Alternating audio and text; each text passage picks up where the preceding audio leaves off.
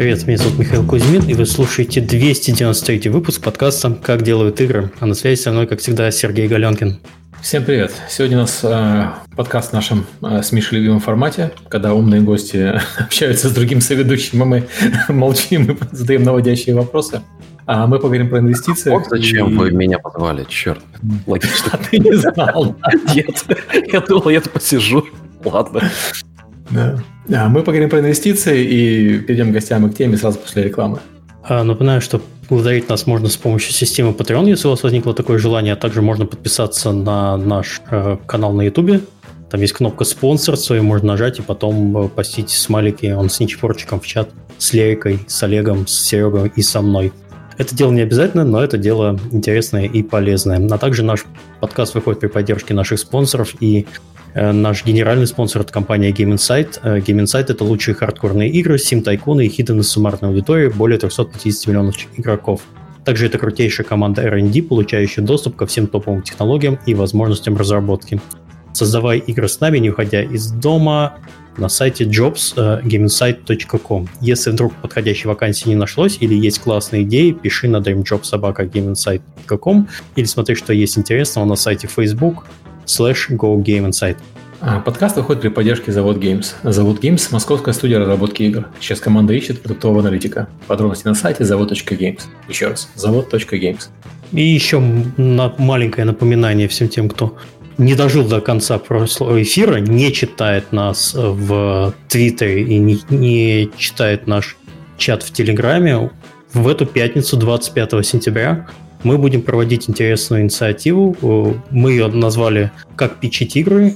А, это будет разбор питчей а, начинающих или матерых разработчиков.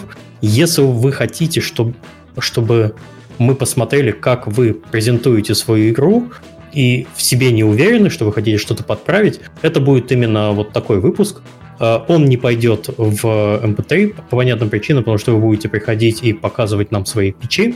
А, почитать, э, как туда попасть, это будет все происходить через Discord, можно э, у нас в Твиттере или в том же упомянутом э, телеграм-канале. Я еще, наверное, сейчас документик в чат закину, ссылку, там все написано, что это будет, как это будет. Точное время еще уточняется, но это, скорее всего, будет по нашему европейскому времени, это будет э, где-то вечер. Э, будем, буду я, Сергей, э, будет несколько еще продюсеров э, из моей компании э, которые за свою жизнь отсмотрели игр и печей, наверное, больше, чем у нас и выпусков в подкасте, и больше вообще, чем этих игр существует. Все, я закончил. Давайте знакомиться с гостями. Давайте знакомиться с гостями. У нас в гостях несколько человек из компании Donut Lab. Андрей Гордеев, CEO и главный художник и визионер. Привет, привет. А, Тим Райтер, а, COO, сооснователь.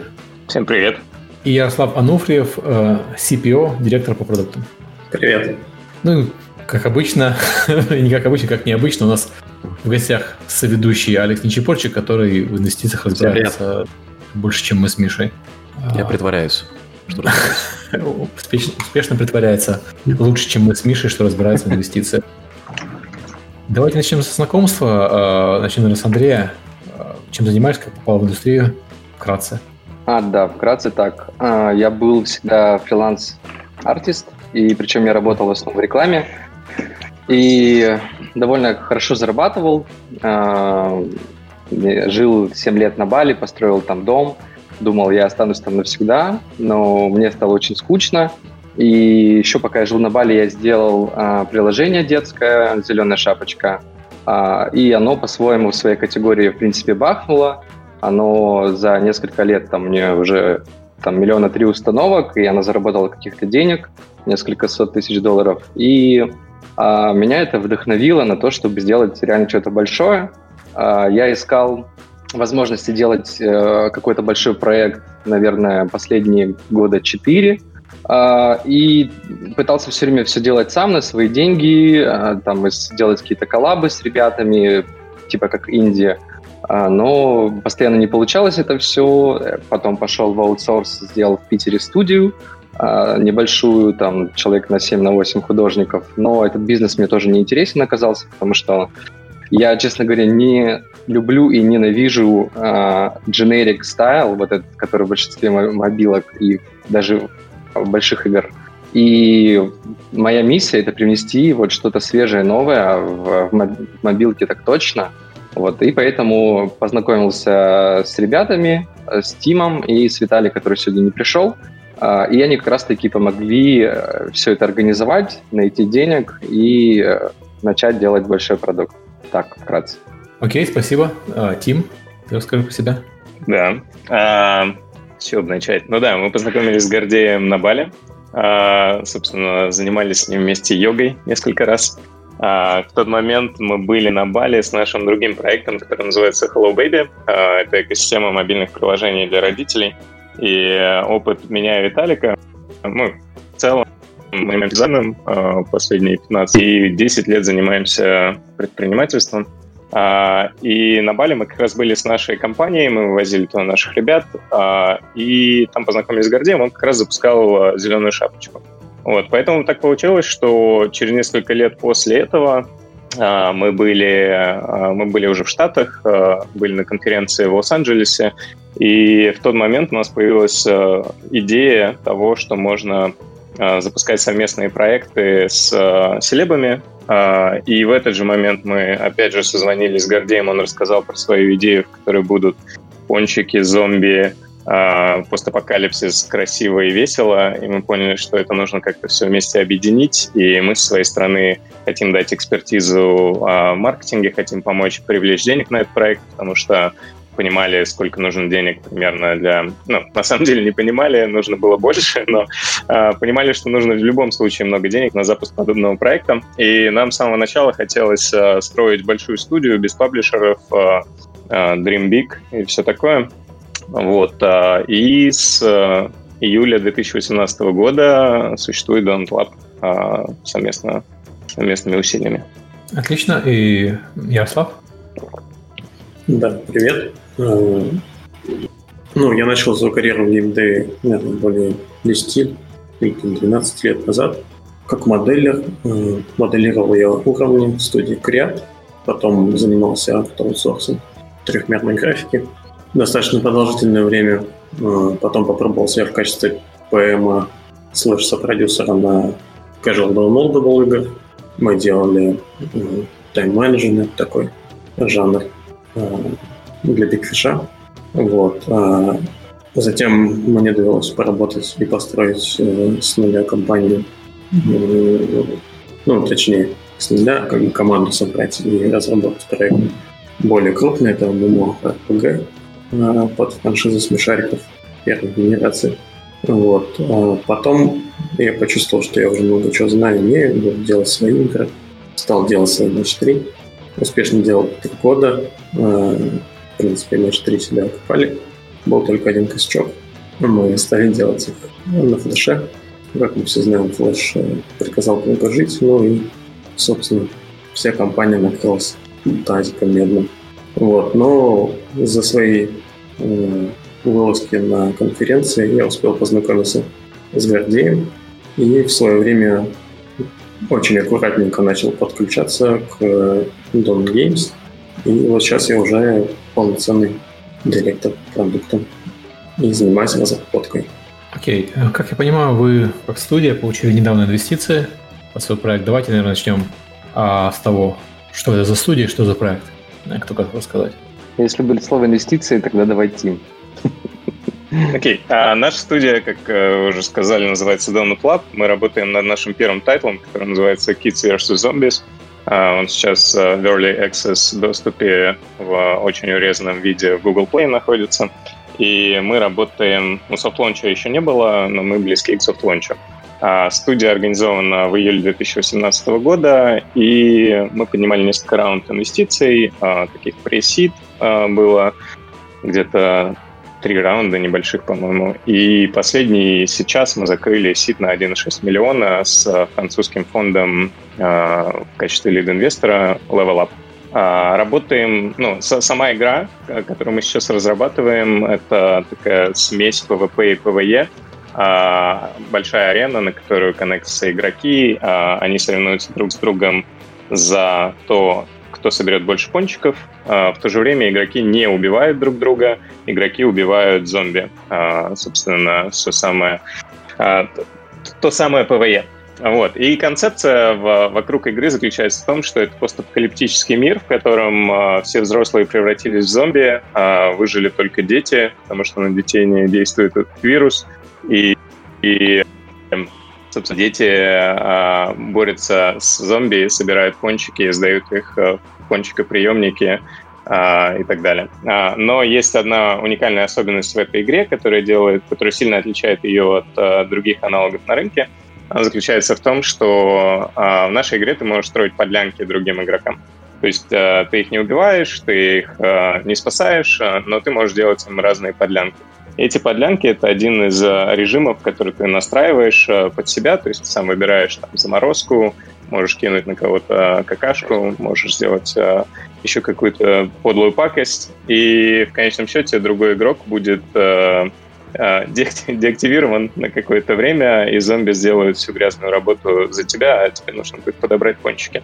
И такая маленькая вещь, э, ну, вот этот мини-апдейт, он делает игру очень непредсказуемой, потому что обычно там в батл роялях, если ты видишь кого-то, например, ты знаешь, что тебя, скорее всего, сейчас убьют, но в нашей игре, если ты видишь другого игрока, и он бежит сдавать пончики, а, ты вообще не понимаешь, что сейчас произойдет. Потому что ты, с одной стороны, убиваешь зомби, а с другой стороны, тебя могут а, заморозить, и на несколько секунд ты выйдешь из а, зоны комфорта.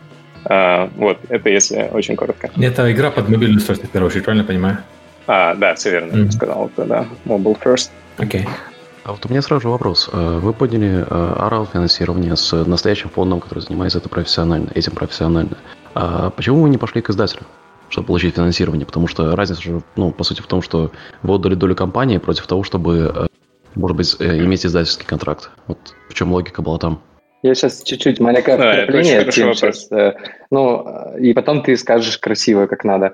Просто у меня до этого был тоже опыт работы с издателями, и он не самый был приятный, потому что в какой-то момент вот свою вот эту вот детскую историю э, можно было пушить, и сейчас на рынке есть примеры, когда, э, допустим, сказбука очень круто выросла, реально зарабатывает деньги, и, и там прекрасный красивый бизнес, э, но издатель всегда держит тебя за за твое мобильное устройство и не дает тебе развиваться, когда ты хочешь короче, сложно коммуницировать с ними.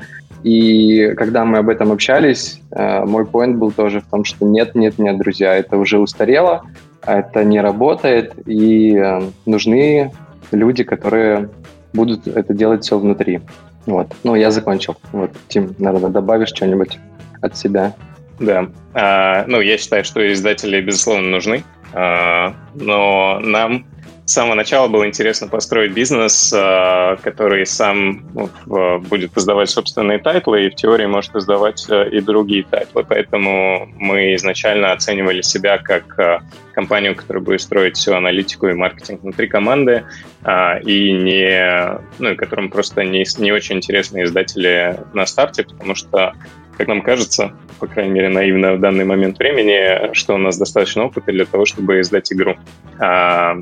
А, вот, это первое. А второй момент связан с тем, что когда ты берешь деньги от стратегического инвестора, у тебя всегда есть возможность э, поторговаться, вы всегда обсуждаете оценку, и оценка никогда не будет э, там, 50 на 50, э, как обычно бывает с издателями, либо даже 30 на 70.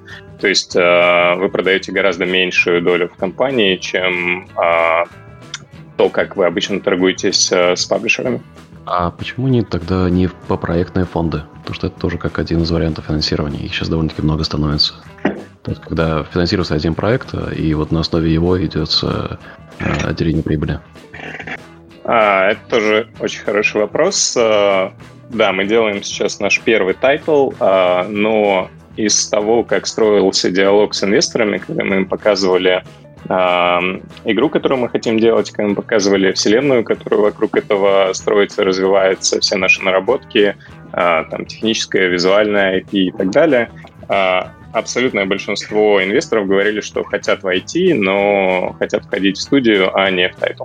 То есть, может быть, мы просто не познакомились с теми фондами, которые делают это по проектно, как не знаю, как с а, студиями, точнее, как с фондами, которые инвестируют а, фильмы, например. А, у нас просто, наверное, не было опыта общения с ними. Ну да, они в основном сейчас на ПК и консоли, а их несколько существует. А мне просто, просто было интересно задать вопрос. Ну хорошо, ну, а, значит, взяли деньги от инвесторского фонда. У меня первый вопрос, это, по-моему, говорили, что в, во Франции он находится, да, французский фонд. А где находится команда и как, как вы вообще вот познакомились? То есть, ну, интересно, знаешь, как логистика всей этой динамики. Ну, давай я а, перед тем, как к этому вопросу mm-hmm. перейти, сделаю небольшую подводку. А, у нас было несколько этапов инвестирования. Первый был в equity, это были небольшие ангельские деньги. А потом у нас а, были сейфы. А, сейфы были через, ну, там, в основном через наши теплые контакты, через предыдущих инвесторов, с которыми мы уже общались. А, давай мы для слушателей определим, а что такое equity и что такое сейфы. Да, Хорошо. конечно. А equity это значит, что инвестор входит в, ну, становится шерхолдером или mm-hmm. становится акционером компании а, сразу. То есть э, вы сразу готовите shareholder agreement или там какой-то документ, э, корпоративный устав, э, в котором прописаны то, как разделяются доли между основателями компании и между инвесторами. А Safe — это инструмент, который придумали в Y Combinator. Это один из топовых акселераторов в мире. Суть сейфа в том, что это трехстраничный документ, в котором написано, что инвестор а, дает деньги на такой-то проект, и эти деньги будут направлены а, на то-то. И инвестор в качестве компенсации получит за это такую-то долю в случае, если проект поднимет а, больше инвестиций в будущем. То есть если проект не поднимет э, больший раунд в будущем, то сейвы, скорее всего, никогда не конвертируются, инвестор теряет деньги и не, не входит в equity. Сейвы нужны для того, чтобы сэкономить на юристах и не потратить 50 тысяч долларов на организацию простой сид сделки. Это, по сути, то же самое, что convertible note, э, конвертируемые э, ноты. Есть одна, есть одна разница. Mm-hmm это, собственно, Convertible Note это, это займ на самом деле, и многие инвесторы в России оценивают его как займ. И э, у нас был опыт, когда инвесторы передумывают через несколько лет и говорят, «Э, это не была инвестиция, это был займ, верните, пожалуйста, деньги. А, и ты, как э, человек, подписавший Convertible Note, точнее, как компания, подписавшая Convertible Note, вы на самом деле несете ответственность за, за этот займ, и вы его должны вернуть. Ну, то есть я, я не знаю таких случаев в США, но в России знаю очень много таких случаев, когда инвесторы хотят его вернуть. Если подписан сейф, то а, сам фаундер проекта и сама компания больше защищены, потому что а, инвесторы меньше защищены в этом документе. Да, ну а для слушателей просто вот контекст. Э, Convertible Note это обычная э, система, когда э, ты мне даешь вот, действительно деньги в займ как э, инвестор, а взамен э, ну, там прописывается, что это займ с определенным процентом, который нарастает э, по ежегодно обычно или там по полгода. Э, и идея в том, что э, вместо того, чтобы мне э, идти и размывать доли компании сейчас, и вот как ты говоришь, там с юристами начинать тратить десятки тысяч долларов, я просто иду к своему нынешнему инвестору, он мне дает этот займ, и потом мы потом договоримся, сколько я тебе дам процентов от компании, в зависимости от того, как мы эффективно потратим деньги, которые ты мне дал в займ, и насколько они поднимут оценку компании за вот это время, за этот промежуток времени. И действительно, это звучит как, э, что э, если инвестор передумал, то может просто потребовать вернуть деньги, и да, действительно, такое э, может произойти. Но разница между этим и equity investment это то, что convertible note сделать гораздо быстрее и гораздо легче. Да, все верно. А, Извините, вот. я вот услышал момент, что российский инвестор передумал и говорит, верните деньги. Это вообще обычная практика или от такого надо как-то заранее страховаться? Чтобы ну, скажем так, э, я, ни, я никоим образом не хочу дискредитировать российских инвесторов. У нас очень много и друзей инвесторов, и, и в компании есть э, большинство инвесторов из России. А, просто лично на моем опыте было два случая. А, у нас юрист в Америке Леонард Драйвер работает с большинством российских фаундеров в США, и он рассказывал, что только за последние пару лет на его памяти было около пяти случаев, когда инвесторы выдвигают такое требование и просят вернуть деньги. А, ну, естественно, они это делают в случае, если компания развивается медленнее, чем планировалось, а, или... Но, но обычно это выглядит просто как а, финальный punch такой punchline, потому что обычно ты как founder думаешь, что окей, я с этим борюсь, борюсь, борюсь, у меня все будет хорошо, и тут тебе в конце говорят, а еще верни деньги. И, ну да, случаи неприятные, ну, из них, конечно, а, есть несколько вариантов а, выйти. Первый вариант — это инвестор, скорее всего, скажет, что он пойдет в Нью-Йоркский суд. А, вряд ли он туда пойдет, потому что это будет больше, чем обычные инвестиции, которые дают через Convertible Note. Но в целом он может обанкротить компанию и забрать себе IP. Это, наверное, самое неприятное, неприятное последствие, которое вы можете получить, если у вас, например, игровая студия, если все ваше IP просто заберут за как Но юридически, когда вы подписываете договор с инвестором, это... Да, то есть зависит от условий. Что-то какие-то жесткие условия. Да. Э, односторонние в сторону э, инвесторов. То есть, ну, э, какие права в таком случае инвестор, особенно на сид-раунде, получает? Я что-то не совсем понимаю. Ну, не-не-не, в, в ноте, а, ну, ну обычно есть convertible note, есть term sheet, mm правильно? А, ну, естественно, какие-то условия отдельные могут быть прописаны в дополнительном документе term sheet. А, но при этом а, я имел в виду, что они могут забрать IP в том случае, если они подадут в суд на возврат долга. Компания не сможет вернуть долг, потому что у нее нет денег, например, она еще разрабатывает игру. А, таким образом, компанию суд обанкротит, потому что им нужно будет вернуть этот долг этой компании. И IP получат инвесторы проекта, потому что у них право получения, собственно, первого, ну, право получения чего-либо в случае банкротства, да. А, но это очень редкий случай, естественно. А, начали с позитива. Самый ужасный случай. Раз рассматриваем первым. Ну, логично. Теперь только вверх можно идти. Да, пойдемте вверх. И, собственно, вопрос был в том, как мы познакомились с французскими инвесторами, правильно? Да. Мы, ну, мы были представлены, часто ездили на разные конференции, мы ездили несколько раз на White Nights, а, ездили на GDC, я, я жил в Сан-Франциско, а, собственно, ходил на GDC. А, вот, и поэтому мы, ну, мы старались первые полтора года просто до того, как у нас вообще что-то появилось, мы приезжали, там, с, с, брали небольшой стенд, крутили там какой-то наш промо-ролик а, и пытались рассказать, какой классная будет игра, потому что ее еще не было. А, и смотрели просто на интерес людей. Потом мы, ну, параллельно мы разрабатывали продукт, и в ноябре прошлого года у нас была такая самая первая бетка, которую можно было потестировать, которую можно было погонять уже на конференции. Собственно, с ней мы тоже приходили, я пошел с ней на GDC, а, не, на GDC я еще без нее ходил. А, да, значит, на White Nights мы с ней пошли, и, собственно, это было, была следующая ситуация. У нас, а, ну, среди инвесторов есть а, Wargaming, а, мы с ними познакомились а, как раз в Сан-Франциско, и, ну, у них небольшая а, такая не стратегическая инвестиция.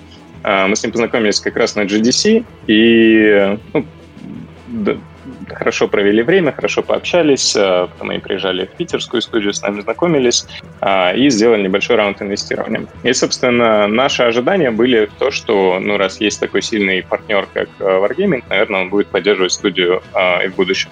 Но, как оказалось, у больших компаний меняются планы относительно R&D, в общем-то, очень быстро, если они меняются. И мы не получили следующий раунд инвестиций в ноябре, на который сильно рассчитывали. И как раз оказались ситуации, а, когда а, коронавирус в Китае только начинался, но все еще было открыто, и мы поняли, что у нас есть несколько месяцев для того, чтобы действовать очень быстро. А, мы записались там на все возможные конференции, на которые можно было попасть. Последней мы... конференции в этом году. Да, по -по последней конференции в этом году. Ну и, собственно, Виталик, э, вот э, наш партнер, он э, там, буквально на наши последние деньги покупал билет, по-моему, в, по-моему, это White Nights в Голландии было, в Нидерландах.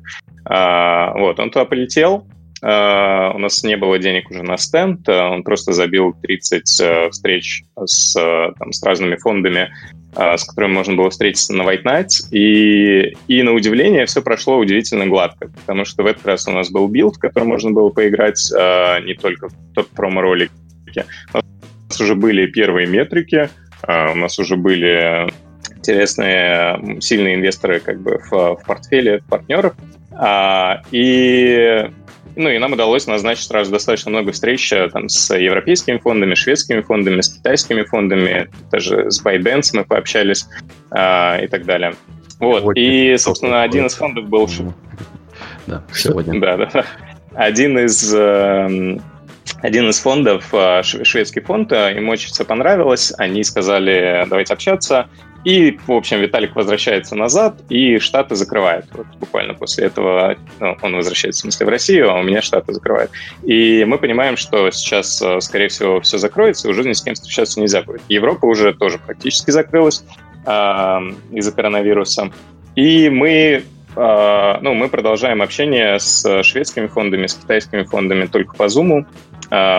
Э, и в конечном счете в конце марта шведский фонд тоже передумывает. И мы получаем несколько, э, ну, несколько от, от, отрицательных ответов по поводу инвестиций. И абсолютно все говорят о том, что вообще непонятно, что происходит с экономикой, э, произошел там обвал рынков, все страны закрылись. Э, мы просто решили сейчас не инвестировать какое-то время, но вы нам очень нравитесь. Э, вот. И собственно, с фондом Level Up мы познакомились так. Э, в шведском фонде э, страти... я не, не знаю ее должность, в общем, работал менеджер, с которым мы общались, и она нас познакомила с Level Up э, просто в качестве компенсации за то, что они в конечном счете на последний момент буквально передумали. И с Level Up мы познакомились только по Zoom, она сделала теплое интро, и дальше был было очень много звонков, э, мы ни разу лично не встречались, э, но они достаточно быстро решили инвестировать. И если, если очень коротко рассказать эту историю, э, первого звонка было примерно следующее. Я живу в Штатах, мои партнеры в России, у нас 10 часов разница. Соответственно, мы звоним либо по утрам, либо по вечерам. И тут стоит звонок на, ну, на 2 часа ночи моих. А, и Виталик, мой партнер, спрашивает, слушай, подключишься на звонок, э, ты знаешь, еще один фонд, а, а у нас в это время были такие софт-комиты от нескольких бизнес-ангелов российских, и я говорю, слушай, очень не хочу, два часа ночи, э, опять какой-то фонд, сейчас будут задавать те же вопросы, ничего хорошего из этого все равно не выйдет. Э, вот. Берем, сижу... берем у русских и, и нормально, да, типа там. Да-да-да, есть комиты, давай брать у ребят, все, ничего больше не нужно. И Виталик мне пишет в Телеграм, типа, чувак, тут точно что-то теплое, заходи срочно в Zoom. Я, ну, и, да, теплые, теплые инвесторы, нужно брать. И я в конечном счете, я не помню, я подключился в этот день или нет, может быть, в самом конце, а, потому что Виталик сказал, а, там было две особенности. Первое — это а, при общении с французскими инвесторами, в чем их основное отличие от американских, например, в том, что они планируют время на звонок на час, а потом еще вы примерно час будете просто так разговаривать, непонятно о чем-то еще. Они никогда не кладут трубку, они вообще готовы разговаривать бесконечно. Поэтому час прошел, и Виталик все еще с ними на звонке, он уже говорит, слушай, тут мы уже по делам поговорили, подключайся, уже просто знакомиться. А, вот. А, собственно, так и познакомились. Ну, ну да, это было очень страшно и больно, потому что а, мы научены таким а, опытом, что у нас там несколько сделок срывалось, вот уже чуваки русские говорят, э, все, мы даем вам деньги, конечно, не столько, сколько бы нам хотелось, не по той оценке, но даем, вот все, подписываемся. И тут э, мы понимаем, что типа у нас осталось денег там, не знаю, на месяц, наверное, тоже опять или там на два месяца. И типа, если мы сейчас и русских потеряем, и эти нас прокинут, то будет очень больно.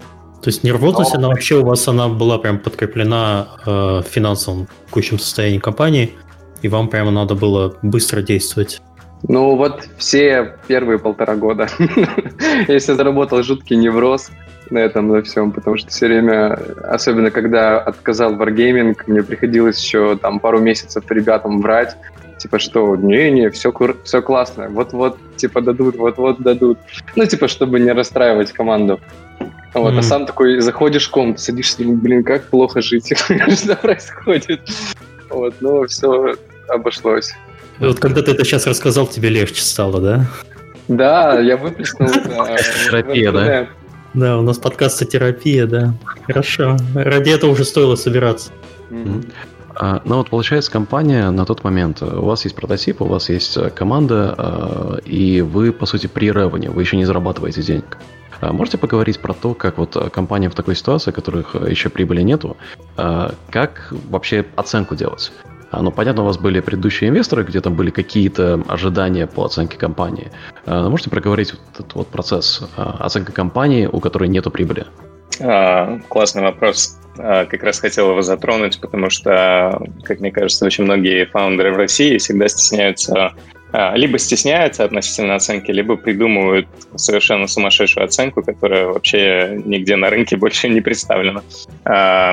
Ну, как, как нам всегда кажется, ситуация следующая. Если э, у тебя проект на стадии прототипа, э, но уже есть сильная команда, сильные фаундеры, и вы понимаете, сколько вам нужно денег, то ваша оценка, а, ну, например, для студии, если вы делаете мобильную игру, а, может быть в районе там, 3 миллионов долларов.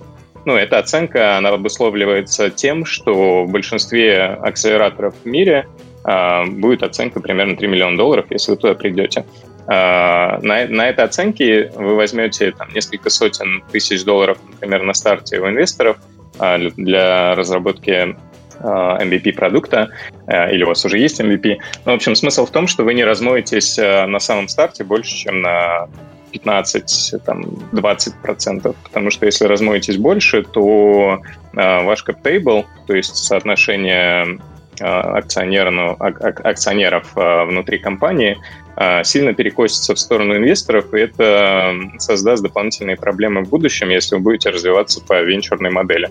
Поэтому на старте оценка в 3 миллиона кажется рациональной, а на последующих раундах, э, ну, уже в зависимости от э, обаяния фаундеров и и ожиданий инвесторов. То есть... Э, тут нужно немножко дать контекста, потому что то, о чем ты говоришь, действительно правда. Когда есть компания, вот, которая ну, Э, имеет э, прототип на продукт, и когда у вас есть команда, которая э, может реализовать этот продукт, у вас есть понятие бюджета, все такое, действительно, знаешь, там 10% там, на 3 миллиона это, это венчурная инвестиция. Это значит, что ну, вот, люди ставят на 20 таких компаний, и, может быть, одна из них в итоге взлетит.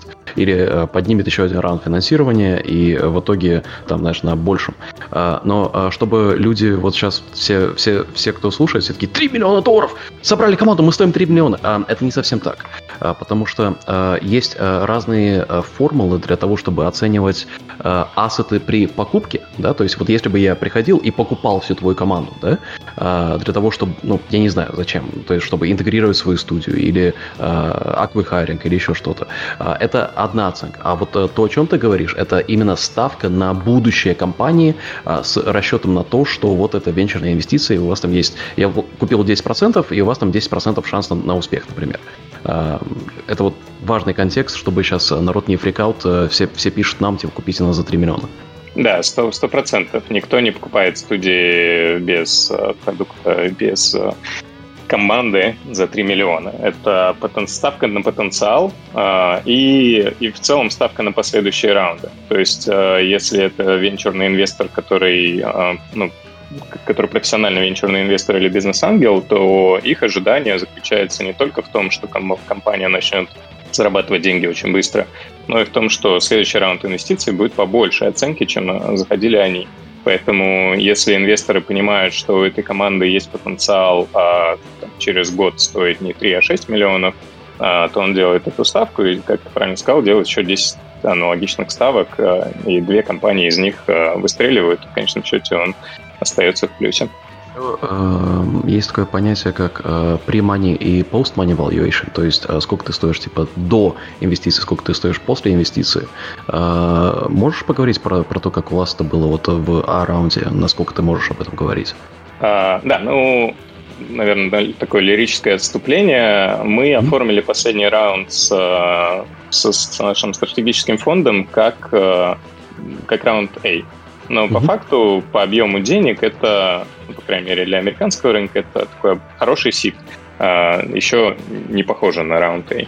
Но а, да, и есть понятие премани и постмани. А, собственно, оно заключается в том, что ты оцениваешь компанию, ты оцениваешь команду точнее, ты оцениваешь компанию до того, как вы получите инвестиции в какую-то сумму, и после того, как вы получите инвестиции а, вот в такую-то сумму. И если вы получаете инвестиции, например, в там, 2 миллиона долларов, и ваша оценка при была 8, то постмани оценка будет 10. И, ну и дальше вы уже как бы конвертируете всех по я, я могу ошибаться, но, по-моему, например, предыдущие держатели нот и сейфов, они все равно конвертируются по премани оценке. Они конвертируются либо а, по премани оценке, либо а, по минимальной оценке, а, установленной а, либо в этой ноте, либо в этом а, сейфе. То есть э, я типа говорю, вот э, компания сегодня стоит миллион долларов, я в нее вкладываю через Convertible Note, например, да, э, и мне нужно, чтобы она минимум стоила 5, миллионов, прежде чем я конвертирую. То есть там есть э, пол и там есть э, потолок, и вот в этот рейндж совпадаешь. Э, и очень часто э, такие инвесторы очень недовольны, когда, например, там инвестировал в Facebook, да, и Facebook вот здесь вот, а у тебя потолок вот здесь. Мне даже на камеру не попадает. Mm-hmm. Э, и тогда это вот, э, ну, очень интересные ситуации. Э, по сути, это всегда переговоры. То есть э, вот это вот то, что я заметил на Западе, э, всегда вот с такими э, вещами, когда там доходит до цифры, доходит там о следующем раунде, финансирование доходит, э, типа новый инвестор там хочет войти, это всегда диалог. А, и вот в этот момент, мне кажется, а, самое важное, вот мы начали с такой очень а, темной темы про то, как в суд типа, и конкретно вот здесь суд, да, идем в, типа, в эту глубокую адскую тему, но это, это абсолютно критический сценарий. И такое случается обычно в ситуациях, где как раз ну, компания берет деньги откуда угодно, потому что ну, денег просто нету. И это вот, вот это вот паническое. И отсюда э, идут э, иногда э, немножко более корыстные э, инвесторы, которые пытаются себе сделать, ну, как ситуацию, в которой они по-любому выиграют. И э, эти же инвесторы обычно, они, они, скажем, такие очень э, смело венчурные. Э, они, как только видят, что что-то идет не так, они сразу же так, все pull out. И обычно, э, если сравнивать э, термщиты, когда э, идут э, инвестиции, то э, в эти э, инвесторы, которые э, гипервенчурные, они предлагают гораздо хуже условия. Э, и хуже не в плане оценки, потому что э, оценка и э, ту часть компании, которую они покупают, это, ну, это, это всегда можно обсудить и э, придумать, как сделать, чтобы было выгодно. А я говорю больше про э, preferred rights, про э, преференциальные права, потому что когда вы э, берете инвестицию как э, э компания, у вас есть э, акции, да, у вас есть э, обычно обычные акции, common shares, да, а когда вы поднимаете seed round или A round, у вас создается новый класс акций, у которых есть э, права, которых у вас, как у кофаундеров, нету. И это очень важная вещь, которую я замечаю, что вот когда люди берут э, первый раунд, они этого не понимают. То есть, типа, ну что может быть? Я отдам там 10% от компании, и ничего же плохого не может быть. Но эти 10% могут блокировать решение, там, скажем, э, больше X процентов э, от вашего там годового бюджета. Например, внезапно ваши акции, скорее всего, вот там я уже владею 90% компании, типа кому-то отдал 10%, но чтобы предотвратить, чтобы ты как фаундер просто взял все эти деньги, потратил и убежал, а, твои акции, скорее всего, будут лочиться на несколько лет.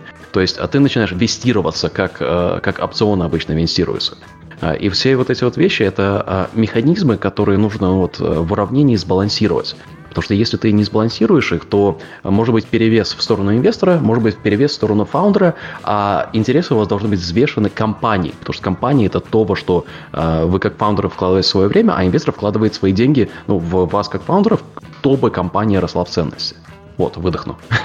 Да, э, очень крутое дополнение, все правильно про Preferred Shares. Э, мы потратили, наверное, пару недель, разбирая preferred shares описание в нашем новом агрименте после того, как э, закрывали последний раунд, потому что до этого preferred shares их просто не было. У всех были common shares mm-hmm. у первых инвесторов, и Uh, и ну, у держателей нот их вообще пока не было. Uh, да, это, это очень важный пункт, и очень важно вычитывать uh, все, что написано в контракте. Uh, но я бы сказал так, что если вы закрываете раунд с документами, как на раунд A, а, вы, скорее всего, ничего не поймете во всех этих документах, потому что их будет очень много. А, но, по сути, все эти документы будут э, описывать э, то, что вы опишете в термчите. Поэтому вот термшит писать обязательно, с, вместе его с вашим юристом нужно обсуждать, вместе с вашими новыми партнерами проговаривать каждый пункт и по поводу вестинга, и по поводу, и по, и по поводу того, какие привилегии дают preferred shares. Ну, в частности, в нашем случае, например, у нас мы делали компанию два года до того, как появился последний инвестор – а, и, как нам кажется, ну, по крайней мере, у нас не было вестинга изначально. Как нам кажется, мы как минимум половину вестинга отработали. А, нам, естественно, новые инвесторы предложили полный вестинг с нуля. А, нам это не очень понравилось, мы с ними поторговались и в конечном счете договорились о следующем. У нас завещено 30% акций, остальные весятся в течение следующих четырех лет – но при этом у нас есть определенные KPI, которые, при выполнении которых мы получаем больше акций быстрее. Поэтому, да, обо всем можно договориться, и как раз вот эти пункты, они в любом случае, скорее всего, будут. А, и это правильно, потому что это же страховка не только для инвесторов, но и для фаундеров, которые а, могут оказаться бэд-ливерами.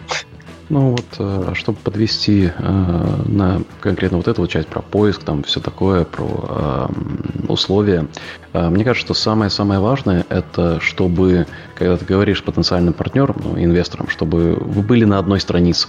Потому что вот э, это ощущение, про которое вы говорили в начале, когда там, э, особенно когда на Zoom-звонках это дело, где, ну, вот не дадут денег. Ну, ну прям, ну, ощущается, что не дадут, да. Вот я помню, как в, э, мы начали официальную кампанию в 2013, до этого в 2011 мы работали над первой игрой.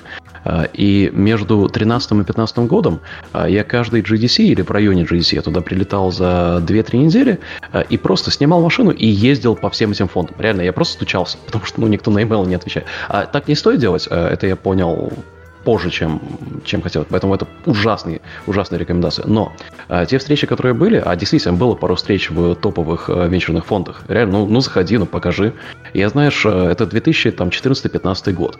А, Зинга взрывается, Facebook, social gaming, это все. Всем нужно строить платформу. Я такой прихожу, ну давайте делаем а, ПК и консольные игры. Вот у нас есть вот такие-то примеры, мы вот здесь такой-то ROI есть. Такие, да, да, а как мы это в социальные игры сделаем? Это на Фейсбуке пойдет? И ты такой сидишь и думаешь, бля.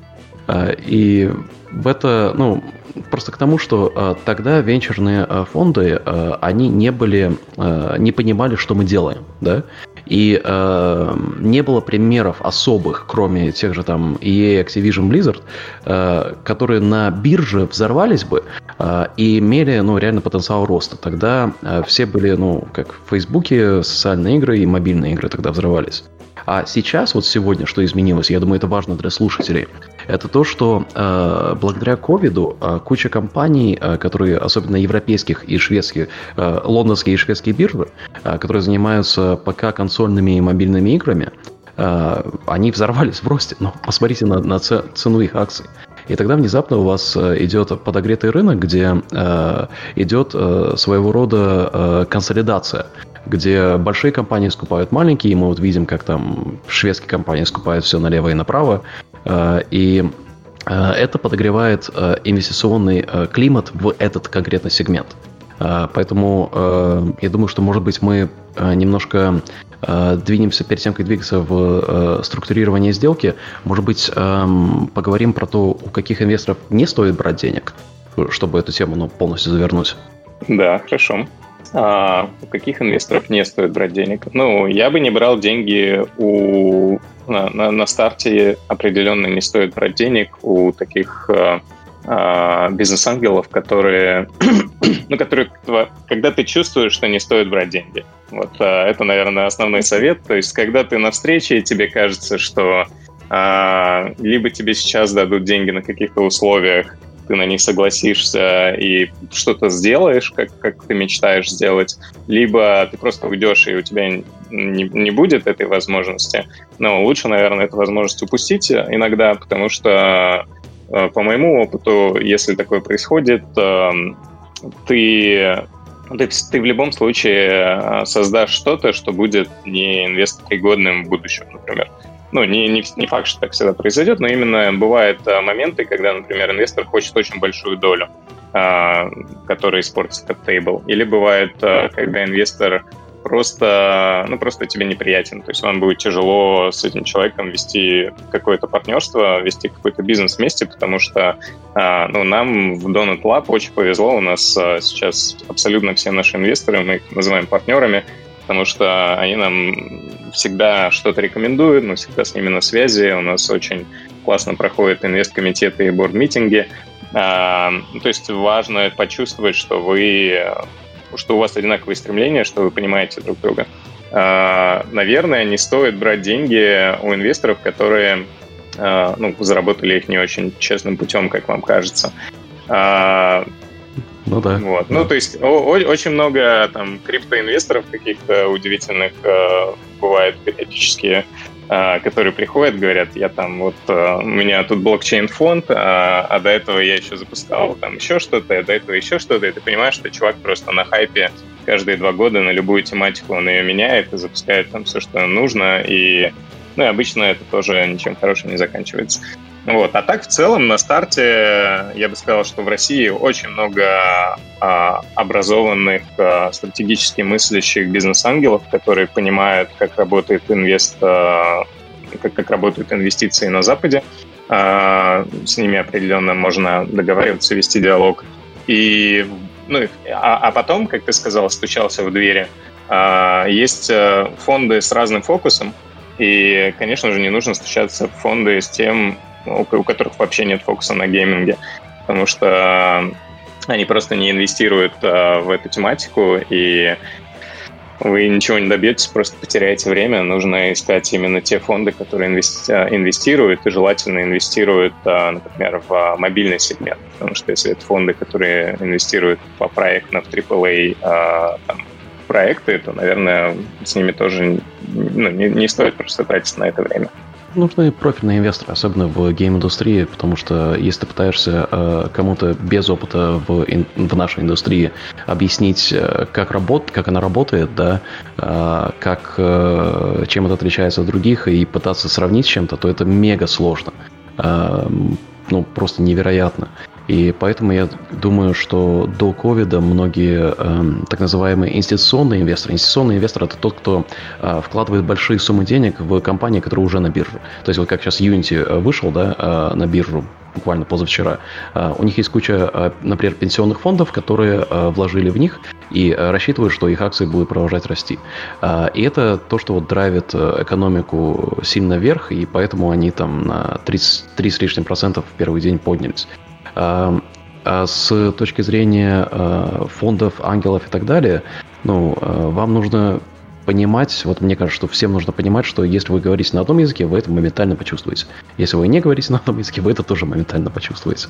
И оттуда уже можно идти и думать.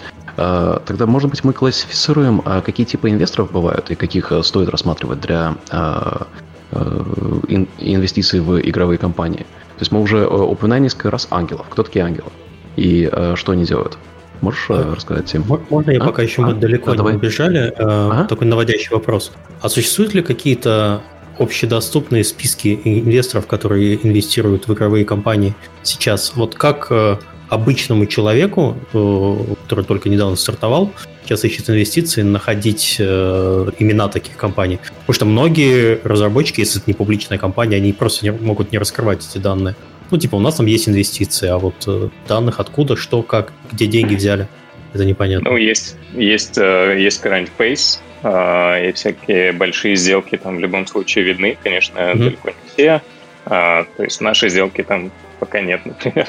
А, но да, есть Crunchbase, есть mm-hmm.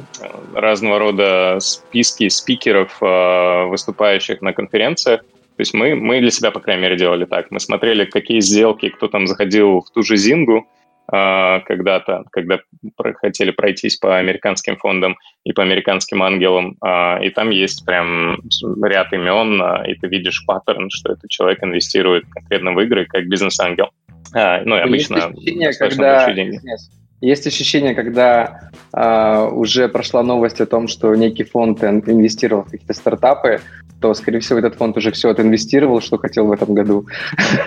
И все равно это более-менее какие-то, ну, какие-то тайные знания. Ну, то есть, мне кажется. Ну, это не совсем а, так. А, смотри, а я понимаю, о чем ты говоришь. То есть, когда, ну, фискальный год, то есть, например, там какой-нибудь там Microsoft, да, и у них там, скажем, есть бюджет на покупку контента, а то идет по, по годовому основанию. А фонды обычно, я чисто вот как пример, Makers фонд, который наш seed-инвестор, они просто собрали вот один фонд, да, там несколько десятков миллионов долларов, и они его в течение нескольких лет инвестируют. А, чтобы не сталкиваться конкретно вот э, с тем, о чем ты говоришь, что вот, э, знаешь, в ноябре, типа, к нам не приходите, мы строим бюджет на следующий год, в январе, типа, посмотрим. То есть э, фонды, у которых есть limited партнеры, это когда куча инвесторов сходятся вместе и доверяют определенное количество денег профессиональным инвесторам, типа вот как наш Makers фонд, они вложили туда денег и обычно имеют ожидание возврата, там, скажем, 5-10 лет, и это значит, что они будут 2-3-4 года инвестировать эти деньги. Это не так, что они просто mm-hmm. вот возьмут и одним разом все, все инвестируют и скупят, и потом в следующий год mm-hmm. еще что-то. А, потому что... Ну, мы а, просто особенно... сталкивались э, с такими ответами несколько раз, типа, что а, ребят, все круто, но типа мы уже все вложили, что хотели. Но может это был тактичный отказ, никто не знает. Может быть, они просто пытались быть вежливыми, не знаю. Да, да, да, наверное. Потому что такое, такое редко да, бывает. Ну, Возвращаясь э, к теме, где брать э, контакты, mm-hmm. э, я недавно подписался на очень классную рассылку от Ernst Young, э, европейского, э, как раз через наших французских инвесторов. Э, они делают рассылку всех э, дилов, связанных с геймингом, например. То есть э, тебе просто на почту приходит раз в месяц письмо, котором собрано там, 10-20 э, сделок за этот месяц э, в игровые компании э, со ссылками на пресс-релизы. Э, ты можешь по ним пройти и увидеть, кто лидил сделку, кто фуллапил сделку и, и так далее. Это, вот, это тоже бесплатная один из... Или... Да, бесплатная okay. рассылка. Uh, один из uh, таких источников информации. Uh, вот, uh, ну, конференции, LinkedIn, такие стандартные рекомендации. Да, ну, э, нагуглить э, списки, вот я сейчас гуглил, э, типа Game Investment Funds, там их десятки, э, и это довольно-таки легко. Э, дело в том, что э, очень мало фокусируется на именно э, играх, я больше вижу для того, что, ну, если вы mobile, по сути, вам легче. Если, если вы делаете мобильные игры, вам легче найти деньги в какой-то мере. А с другой стороны, э, на ПК и консоли, ну, вот реально я вижу буквально, буквально несколько. А, да, ну, рекомендую Microsoft, нам, нам с ними очень-очень круто работать. А, так, давайте, давайте двигаться дальше. Может быть, э, поговорим тогда про процесс, или, э, или мы еще не ответили на то, какие типы инвесторов бывают? Да, я тебя перебил как да. раз на английских, на английском типе. Mm-hmm. Да, ну давайте тогда просто вот по нарастающей, наверное, да. А, есть бизнес-ангелы, да. А, это, наверное, многие слышали. Я ни разу не работал с бизнес-ангелами. Тим, вы, походу, работали. Можешь объяснить, как это, как это было и что это такое?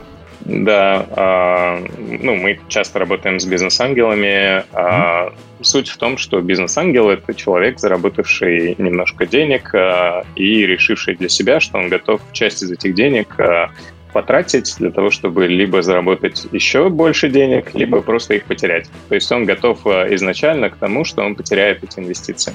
А, ну, например, у меня много друзей, которые где-то заработали миллион точнее, заработали каких-то денег, отложили миллион долларов и решили, что они на миллион сделают 20 э, инвестиций по 50 тысяч. И они э, работают, по сути, так же, как э, ну, примерно так же, как фонд. То есть они отбирают покер. проекты, ну, может, так.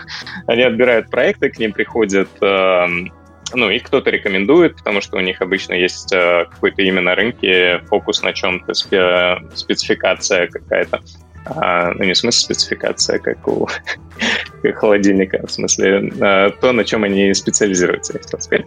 А, вот, то есть если это бизнес-ангел, который до этого сделал а, стартап и продал его Фейсбуку, то, скорее всего, он понимает, а, как разрабатывать консюмерские приложения. И, например, если вы делаете мобильную игру, у которой есть виральный потенциал, то вам, скорее всего, нужен такой бизнес-ангел на старте, потому что он, ну, во-первых, вам денег, передаст вам эксперту А, вот. А, собственно, это основной момент. А то, что отличает хорошего бизнес-ангела от, а, ну, от просто человека, который хочет заниматься ростовщичеством, то, что бизнес-ангел отдает себе отчет в том, что инвестиция может э, случиться, может не случиться. Он либо заработает, либо потеряет. Но если заработает, то заработает много. И он старается помогать своим стартапам, помогать своим компаниям, э, потому что ну, он чувствует э, глубокую эмоциональную связь э, с фаундерами и вовлечение в проект э, с самого старта, потому что обычно ангелы заходят на самом старте до того, как появляется возможность войти большому фонду. А второй тип — это инвестфонды. Mm-hmm. Собственно, у фондов бывает, фондов бывает очень много разных типов, и разных, у каждого фонда есть обычно свой фокус. А, и если вы прошли этап бизнес-ангелов, то вам нужно смотреть на фонды, которые инвестируют на seed-раунде. А, ну, обычно на seed-раунде, на раунде A. А, такие фонды, далеко не все фонды просто инвестируют на seed-раунде. И мы в свое время потратили кучу энергии, пытаясь договориться там с Энрисом Хоровиц или с Sequoia, потому что приехали в долину и думали, ну, кто знает, вот надо идти в Sequoia, в Грейлок, да, да. к Андрисону. Да, мы к ним реально ко всем приехали, им всем там все показывали, ну, с другим еще проектом. Они очень вежливо нам давали рекомендации, на все смотрели, а потом говорили, сколько вам нужно денег? Мы говорили, нам нужно 500 тысяч долларов. А, и тут диалог заканчивался, потому чем... что их косты будут э, по количеству времени, которое да. они вкладывают, да, это вот такой парадокс. Да, то есть так, таких, э, такие сделки не нужны mm-hmm. э, и если это фонд, если это фонд э, seed стадии, стадии A, то они обычно инвестируют там, от миллиона долларов и больше.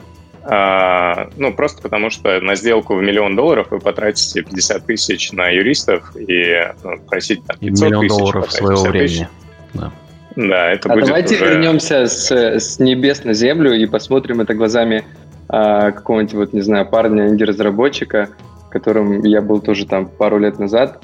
И да, хотел что-нибудь веселое уже, да, там рассказать, может, какой-то небольшой опыт, а, что у меня было в жизни до того, как я решил работать с Тимом и с Виталией. А, что, с кем я вот реально встречался, без, не обладая всеми этими знаниями, особо там не ходя годами на конференции, не заводя кучу знакомств. А, ну, просто пару примеров. Один а, пример — это а, кри- криптовалютчик на кокаине — который дает 80-ку грина, и ты, короче, должен 50% ему сразу, ты работаешь на него, у него все на мази, принц Монако, там ему что-то там, они там с ним бухали, там какой-то футболист, короче, там все сейчас поднимем, все будет круто, такое все нормально, короче, сейчас э, будет. Да, и, да, ну, то есть мне хватило, да, тоже ума не вписываться в эту историю, и Э, в принципе, тоже там неплохие ребята, которые тоже по такому же принципу. Мы тебе типа будем давать деньги на разработку, но ты входишь в нашу э, в нашу типа там единую какую-то там компанию, и где у тебя остается 50%, но по сути это все выглядит э, как, ну, как будто ты будешь работать и полностью зависеть от этих чуваков, которые а, в индустрии не сильно разбираются, и ничего хорошего из этого не получится. А Поэтому... Э, в какой-то мере. Это немножко другое. Угу. Но это все то, что мне попадалось, я говорю, а, без вот таких вот знаний о вопросе. Ну, это все преподносилось как э, инвестиции, типа. Так что э, я бы очень рекомендовал людям, которые хотят хотят привлечь инвестиции, ну, как-то подготовиться, пообщаться с людьми, хотя бы узнать действительно, как это все бывает. Потому что Просто можно очень весело попасть. Описываешь, это не необычный кейс, я скажу, это такое. Ну, такое было, да, такое было. Mm. Я все. Питерская коммуникация просто. Mm-hmm. Такое, да. да. Было же а. много известной истории про дядю Мишу. Все, наверное, знают про Миш, во что ты, во что ты ввязался? Нет, нет, это старая история, она еще была одна из первых историй старого отечественного геймдева середины прошлого десятилетия. И, господи, как же, как же, Серега, ты должен помнить. Сейчас давайте Галенкина разбудим. Я помню, конечно, эту историю, но я не помню в, в питерскую компанию, в которую инвестировал. А Питер, питерская компания был дядя Миша, его все так называли, инвестор. Он э, занимался недвижкой в Питере, и у него было очень много денег. И он вложил, по-моему, 10 миллионов долларов э, в компанию, которая занималась э, девелопментом ПК-шутера. И история закончилась примерно тем, что все те, кто организовывал эту компанию по разработке, ну, то есть э, руководители, они ему вешали лапшу на уши, игра продавалась очень плохо, они там э, его постоянно разводили на деньги, и в какой-то момент у него, у него э, лопнуло терпение, он сам пришел в компанию, то есть вот спустился сверху, собрал всех сотрудников и закрыл, и закрыл компанию. Все, всех распустил. Это был, конечно, ш- дикий шок для... Э... Очень прикольно с его дел... монологом по этому поводу. Да, и попало видео в, в, в открытый доступ, когда он всех собирал, вот как он это вот все дело рассказывает. И было видно, что у людей просто несовпадение э, мировосприятия. Вот как бы есть мы здесь делаем игры, а есть дядя Миша, который вот, э, ну, у меня тоже, как у Алекса, не поместится рука, у него, да, у него совершенно э, другое понимание мира, и у, у него там, не знаю, недвижимость на берегу Невы, которая стоит э, там обслуживание или постройка там в сотни раз больше, чем э, вот те деньги, которые он вложил, и он просто как бы пришел, не понимая, э, как это все происходит, и на своем языке пытается людям объяснить, как вот ему мозги, мозги пудрили. Такие истории вот в отечественном геймдеве Э, про взятие неправильных инвестиций, это мы вот сейчас сидим уже с опытом каким-то, там фонды есть, которые инвестируют, а вот там типа буквально 10 лет назад это было сплошь и рядом. Непрофильные инвесторы, э, деньги непонятно откуда, э, полукриминальные структуры, так что вот. Даже могу заспойлерить название компании, да, да, если хотите. Давай, говори.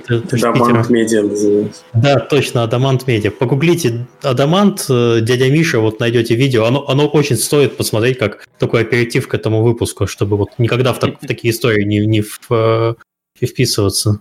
Ну, то есть, что это же история известна не только... Такие истории бывают не только в, на постсоветском пространстве. Помните Kingdom of Amalur, его недавно перевыпустили? У него там тоже была очень удивительная история с тем, кто в нее инвестировал в эту игру.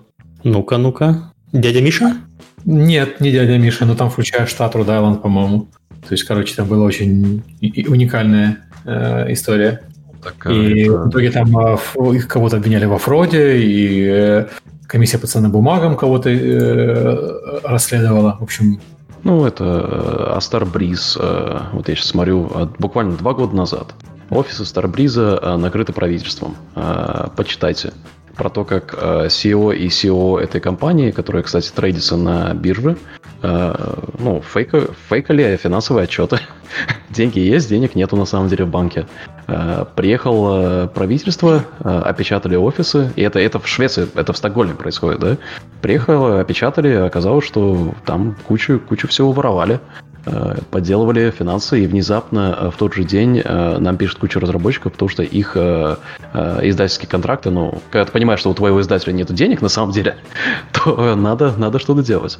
Но я думаю, здесь еще, если мы от таких вот историй отойдем, понятно, что экстремальные кейсы бывают где угодно. Да? Это всегда нужно как надеяться на, на лучшее, готовясь к худшему.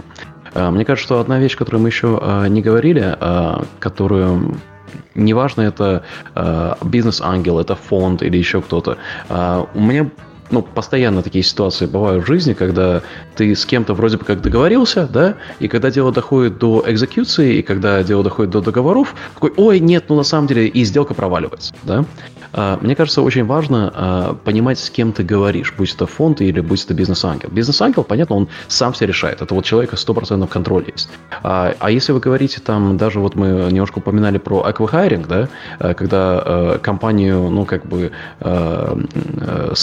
подсоединяют к большей структуре, там бывают разные причины для этого. Бывает, что говоришь с средним менеджером, а потом до топов эта информация просто не дошла, и опять-таки сделка проваливается. Мне кажется, очень важно понимать, с кем ты говоришь. То есть, какой авторитет есть у этого человека. И это вполне окей спрашивать. То есть, э, когда там идут любые бизнес-переговоры, я этого раньше не понимал, но вот когда мы наняли бизнес бездев-директора здесь в Сиэтле, он из Microsoft пришел, он просто на звонках спрашивает, слушай, ну а до скольки, типа, вот где планка? Э, докуда у тебя есть авторитет? Когда тебе нужно идти к твоему боссу, э, чтобы, э, если мы запросим слишком много денег, тебе надо быть дополнительный пруф, а мы не хотим, чтобы тебе создавалось больше работы. И ты такой сидишь и думаешь, как, как-то вообще это не надо спрашивать? А нет, это абсолютно нормальная практика. Просто это нужно ну, тактильно делать. Типа, ну сколько ты мне денег можешь дать? Нет, нет, это не так работает. Типа, ну а какой у вас там рейндж, какой у вас э, э, приоритеты, как, э, каким образом вы видите такого рода сделки? Есть ли у вас примеры? Эм, тут нужно э, э, расспрашивать и э, понять, насколько у человека есть э, авторитет для принятия этих решений. Э, и особенно, я думаю, что это важно для э, любых э, э решений, которые более стратегические. А, потому что если вы, например, берете деньги, которые от стратегического инвестора, то есть э, какое-то время назад э, куча китайских инвесторов э, ходили и раздавали денег, потому что им нужны были права на издательство в Китае, что для них имеет большую ценность.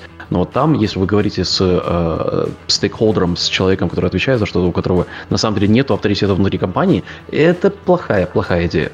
А, потому что тогда, вы возможно, ну, не получится поддержки, которую вам обещают. Потому что такие люди, как часто часто они меняются. И потом внезапно у вас новый менеджер. Э, все, все же знаем, каково это, как э, когда работаешь с компанией, несколько лет, у тебя там есть э, контакт, и потом контакт уходит, и все. И отношения рушатся. Вот такого рода вещи с инвесторами тоже э, часто бывают, э, и об этом нужно думать и э, понимать, э, каков авторитет у человека внутри э, этого фонда инвестиционного, ну, то, э, откуда вы деньги берете, э, и насколько долго этот человек нам будет. Потому что если он уйдет, и это ваш board-member э, в совете директоров сидит, и вам нужно менять, это может быть очень неприятно. Это вот одна из вещей, которую я бы рекомендовал всем прописывать, э, что э, инвестор не может менять самостоятельно э, члена совета директоров. Потому что если так, то ну, завтра у вас другой человек сидит, с вами общается.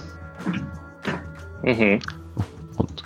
А, может, тогда поговорим, а, приземлимся к Индии разработчикам и поговорим про процесс, про регистрацию, про открытие счетов, про оформление интеллектуальной собственности. Как, как у вас это дело все прошло? А, хороший вопрос. Может быть, про структуру еще компании расскажете, потому что а, вот вы, в, вы все в разных городах находитесь, и где у вас люди работают, как вот это все у вас э, зарегистрировано? Ну, давайте я расскажу про открытие компании, про какие-то вопросы, связанные с этим, а Ярослав-то расскажет про структуру и все остальное.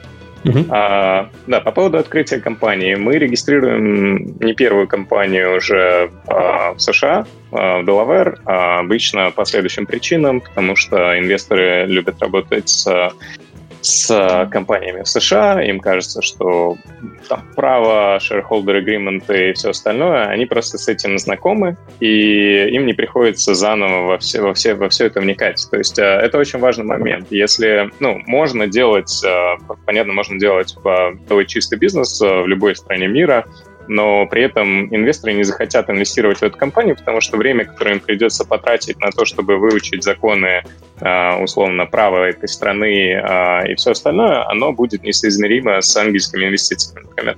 Поэтому всем удобно и комфортно заходить в долларские компании, например. А, второй момент — это Делаверская компания регистрируется довольно просто и быстро. Если вы можете сделать это самостоятельно, либо вы можете а, попросить юриста. Мы много лет работаем с а, Леонардом Гравером. Как я уже сказал, он ведет очень много российских а, и вообще СНГ компаний в США. Ну, в общем, долларовская компания открывается за три дня, стоит там в районе от 500 до 1000 долларов минимальные инвестиции, которые нужны на старте. На эту компанию нужно оформить все IP. IP должны передать... IP — это интеллектуальная собственность, право на интеллектуальную собственность. IP на компанию должны передать фаундеры и все начальные сотрудники. А, это важный документ, который будут смотреть инвесторы на, на самом старте. А, после этого вам нужен будет счет. А, счет, например, в американском банке, если у вас команда в России, открыть сложно, но можно. Собственно, я работал полтора года в компании Brex. Это финтех-стартап американский, очень быстро растущий. И мы сделали, например, систему... Круто что, прости? У, на, у нас есть карточка Brax, Brax карт. Да. А, вот все, что красивое и новое, это я приложил туда немножко а, усилий. А, окей. А, вот, собственно, Brex позволяет а, вам а, зарегистрировать счет, открыть счет в онлайне, а, кредитную карту в онлайне. А, если у вас а, ну, если у вас есть э, уже какие-то инвестиции, например, от 100 тысяч долларов и больше, которые вы положите на этот счет, у вас появится еще и платежное решение там, в виде кредитной карты. То есть э, это будет удобный э, способ платить э, там, за user acquisition или там, за сервера или еще за что-то. А, вот, то есть мы всегда делаем э, такое комбо. Мы открываем долларскую компанию, э, регистрируем счет, например, в а, можно открыть счет в Silicon Valley банке, но у нас есть э, в другой компании счет в Silicon Valley банке, но они тоже делают это в онлайне, но по какой-то непонятной причине они не открыли нам счет для Donut Lab Silicon Valley Bank, обосновав это тем, что они не открывают счета для гэмблинга. А, мы очень долго пытались объяснить, что это не гэмблинг, и у нас мобильная студия, мы делаем как бы игру, которая будет в App Store, и вообще единственные платежи, которые будут приходить, поступления будут от Apple и от Google. И это типа супер прозрачная история. Они сказали нет, а, и поэтому мы открыли счет э, на, на старте у нас был счет в Чейсе.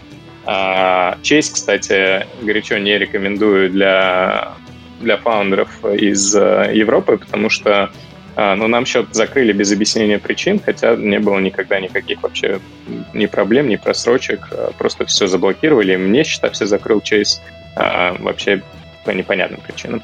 Соответственно, сейчас у нас следующая Они позвонили основной... в Silicon Valley Bank, они сказали, что это гэмблинг, и тоже закрыли. Есть официально все мобильные да. игры — это гэмблинг. Все можно вопрос да, закрыть. Возможно, так. Соответственно, сейчас структура следующая. У нас есть долларская компания, на ней все IP, у нас есть счет э, operational аккаунт э, в Brex. Brex еще хорош тем, что если вам там все-таки откроют счет, потому что сейчас они сложнее открывать счета для, для неамериканских компаний, Brex не чаржит за транзакции. То есть вайеры вы сможете отправлять бесплатно, что гигантское преимущество, потому что, ну, например, нашей компании мы отправляем много вайеров, там, 30 в месяц, к примеру, и мы бы тратили в любом американском банке тысячу долларов просто на отправку этих вайеров.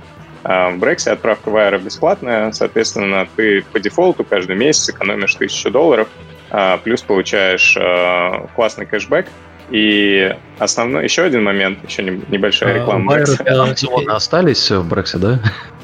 А, а, ну, конечно. Поговорим. А Wirecross а, это вот это то, что ты делаешь сейф трансфер или э, на IBAN? Ну, любой, интер, любой International Wire стоит 35 долларов. Это любой перевод. В любом американском банке. А, окей. Да. да. То есть ты откуда бы не отправил, точнее из Штатов, ты отправляешь деньги в Европу, любому контрагенту, ты будешь платить 35 долларов минимум за каждый перевод.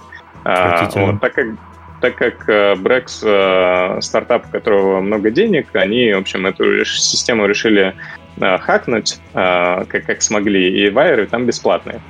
Соответственно, для вас, для вашей студии вайеры тоже будут бесплатные, это очень круто. А, mm-hmm. а последний момент, который на самом деле еще более ценный, чем все предыдущие, это компании вроде Brex, ну, на самом деле, и американские акселераторы, они все предоставляют перки для молодых э, компаний. Что я имею в виду под перками? Например, AWS на 100 тысяч долларов э, на год э, или Snapchat там, на 2000 долларов э, в качестве рекламы, или скидка 50% на Zoom, Slack и все остальное. Э, в общем, вы просто, получив счет в вы можете активировать все эти перки и экономить ну, буквально сотни тысяч долларов на вашу компанию. И вы не сможете этого сделать, если у вас там компания зарегистрирована а, не в США, например. Вот, обязательно пользуйтесь этими перками, мы всегда ими пользуемся, но вот сейчас у нас все на AWS бесплатно, например. Вот, такая структура. Э, тогда, Ярослав, расскажи, как это, что в России происходит. Да. В смысле, не новости из России, а Э, что вы с компанией делали, как делали, как вот вы сотрудничаете с американской компанией? Ну, с вашей же имеется в виду, как процессы построены. Да, а, в целом вся наша студия разработки находится в Питере, а, но при этом ну, даже сейчас у нас 30% сотрудников – это удаленные сотрудники. А, все сотрудники оформляются через как, консультантский, консультантский договор, и компания при отправке вайра, она компенсирует э, налоги получается так, что все сотрудники это э, либо юрлица, либо физлица, которые получают полностью белый доход. Вот. Э, не знаю, вроде как по структуре все. А, более-менее, именно если интересует структура компании в целом, то мы целимся в э, суперплоскую структуру, где, например, э, с колонерами, там, с Тимом, э, с Виталиком, Гордеем, любой сотрудник может при желании созвониться, переговорить. А сколько у вас людей? Болях. 30, получается, если я правильно помню, где-то у вас работает? А, нет, да. 22, по-моему. Да, 22. Окей, ну тогда еще плоская структура еще более-менее оправдана. Потому что если у вас станет там э, человек 70-80, то это уже будет уже тяжеловато. Да, без сомнений. Мы сейчас на самом деле достаточно активно растем. И многие процессы у нас, равно как и наш продукт, они на итеративной основе улучшаются, модернизируются. Ну там, он хочешь с Алексом поговорить, либо его в подкаст приходится звать, чтобы поговорить с Алексом, либо в календарь просто. Сразу. Ну, в календаре, да. Но это, видишь, это когда компания больше 50 человек становится, то в разных временных зонах. Но в календарь у нас тоже нужно звать. Не то, чтобы нам с утра до ночи все звонят и говорят, давай Иван Иван прямо сейчас. То есть вы заранее готовитесь к росту? Да, мы на самом деле, э, э, ну, опять же, возвращаясь э, к опыту в Брексе, я подсмотрел процессы роста компании от 50 до 500 человек за год и видел, в общем, очень много итераций того, что ломалось, что работало, что не работало. И мы сейчас э, стараемся перенять э, там, все самое лучшее э, и постараться не перенять э, вот этот жесткий корпоративный осадок, mm-hmm. который у меня оставался уже в конце, когда я уходил. А, ну, что, безусловно, все, все компании при таком росте, наверное, проходят, а, но если ты это уже видел, то у тебя есть возможность пресекать а, подобные вещи в, в будущем, когда ты их встречаешь в своей компании.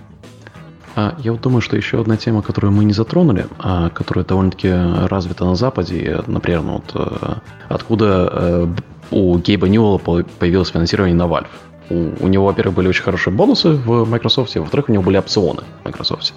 А, и это вот такая тема, которую а, я сейчас лично ее обсуждаю, потому что мы в процессе покупок а, низких компаний, и мы ее же обсуждали, когда у нас первый раунд финансирования был. Я такой, что это такое, все такое. Были ли у вас опыт с опционами, когда вы поднимали свои раунды?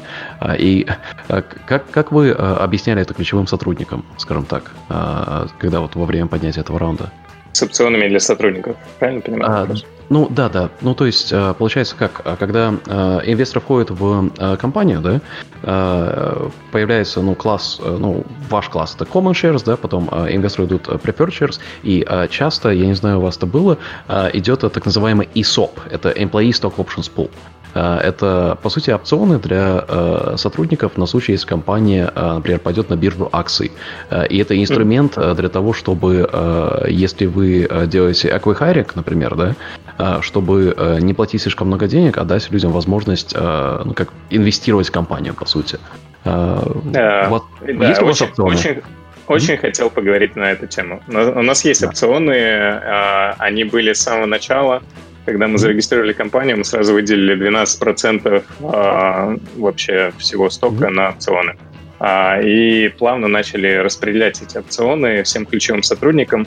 А, почему? Я считаю, что это очень важно и почему важно а, инвестировать в education сотрудников относительно опционов. А, потому что действительно, как э, Гордей сказал в начале, в России ну, ребята достаточно холодно реагируют относительно опционов, и наша концепция э, была сразу в том, что а, мы предлагаем опционы не, не, не для того, чтобы минимизировать тебе зарплату, не потому что мы хотим сэкономить тебе на зарплате и, и типа пообещать а, опционы какие-то в будущем, золотые горы в будущем. А, мы на самом деле всегда платим а, ну, по рынку или ну, не ниже рынка точно, и бонусом даем опционы. И э, это очень важный момент. Я лично созваниваюсь со всеми ключевыми сотрудниками, которые к нам приходят, и рассказываем про опционы, рассказываю, как это работает, зачем это нужно, какие есть варианты эксерсайзов этих опционов, ну, то есть как можно реализовать в будущем,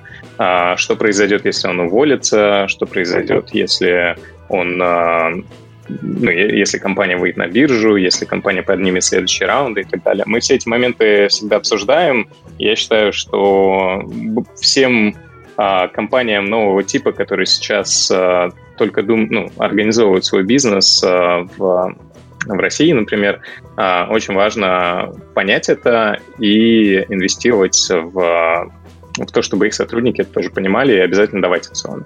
Можешь объяснить, что такое опцион? Вот я сейчас слушаю, я такой, о, опцион звучит круто, что это такое? Опцион – это возможность сотруднику в будущем получить э, какое-то количество акций в компании, то есть стать ее а, полноценным акционером.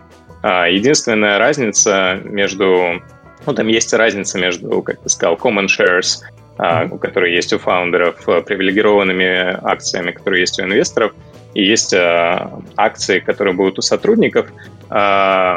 Вот, но если компания выходит, например, на биржу, то у сотрудников появляется возможность выкупить этот опцион а, по фиксированной цене на момент подписания опциона и продать его по той цене, а, которая а, реально в данный момент времени. Ну, в тот момент времени, когда компания, например, вышла на биржу. То есть ну, если... виртуальная транзакция идет на тот момент. То есть я да. имел X, сейчас акция стоит Y, я имею разницу между этим.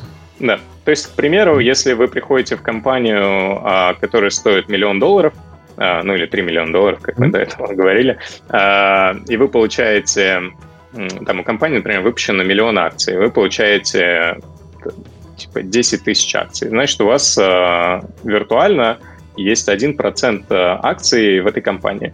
Но его на самом деле пока нет, потому что поэтому это и называется опцион. У вас есть возможность выкупить эти 10 тысяч акций. Вам стоит понимать, что компания будет развиваться, будет привлекать новые раунды финансирования, и акции будут выпускаться дополнительно, будет проходить, производиться дополнительная эмиссия. Соответственно, ваши 10 тысяч это уже будет не 1%, а я не знаю, полпроцента после следующих нескольких раундов, к примеру. Но это не важно. Важно то, сколько вы должны заплатить за этот опцион и сколько вы можете получить за этот опцион в будущем. И после каждого нового раунда инвестиций происходит переоценка стоимости одной акции. И когда вы приходите в компанию и получаете 10 тысяч акций, например, по не знаю, по 10 центов за акцию, а, а после нескольких раундов финансирования или просто компания выросла и вышла на биржу, акции стоят 5 долларов, то вот, вот с этой дельты а, вы заработаете, и с этой же дельты вы заплатите налоги. еще нужно понимать, что э, ты говоришь об э, более американском подходе, когда э, люди именно выкупают акции по заниженной цене. А, и а, фишка в том, что в Америке на тот момент тебе нужно платить налог а, на цену этого опциона на тот момент. И тебе нужно реально подоходный налог платить. Это много, многие этого не совсем понимают, и когда сталкиваются такой, ой, блин, а у меня денег вообще нету, чтобы выкупить это. Ну, то есть там часто бывает, что из-за налогового бремени, ну, это не имеет смысла. И что сейчас многие делают, это строить все, чтобы это была как виртуальная транзакция.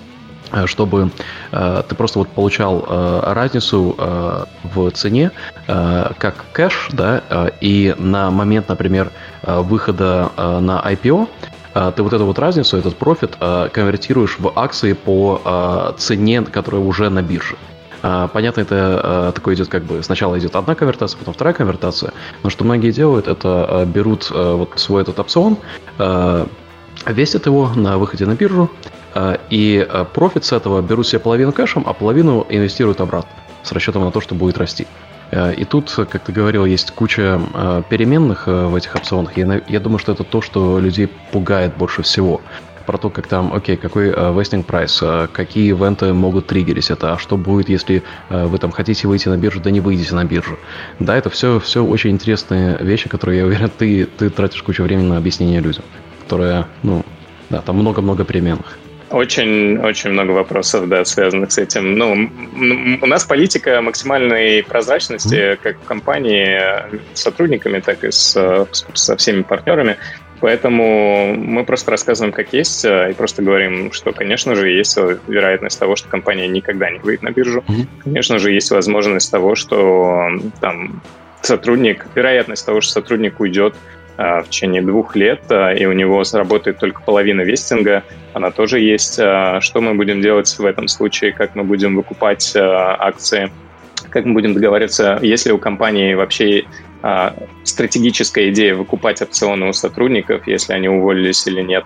То есть я знаю несколько примеров, когда люди работали в Stripe, и Stripe до сих пор не публичная компания, да, Stripe 10 лет, по-моему, они стоят 35 миллиардов, у них большинство приходили с самого начала, ну, они виртуальные миллионеры, мультимиллионеры, и при этом у них общая компенсация занижена искусственно внутри Stripe, потому что им фаундеры Stripe, ну или кто там, топ-менеджмент Stripe говорит о том, что, ребят, ну вы же мультимиллионеры э, в, в теории, и, и поэтому они э, не увеличивают им, например, сильно зарплату, хотя те сотрудники уже 10 лет внутри команды, объясняя это тем, что у них высокие, ну, максимальные опционы были со старта.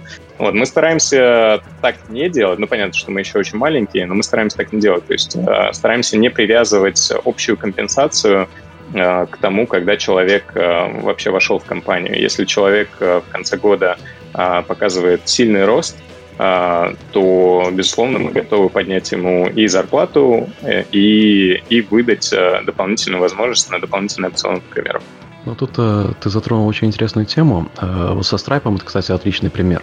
Э, потому что э, там идет такой замечательный конфликт интересов, э, с которым я лично тоже сейчас столкнулся.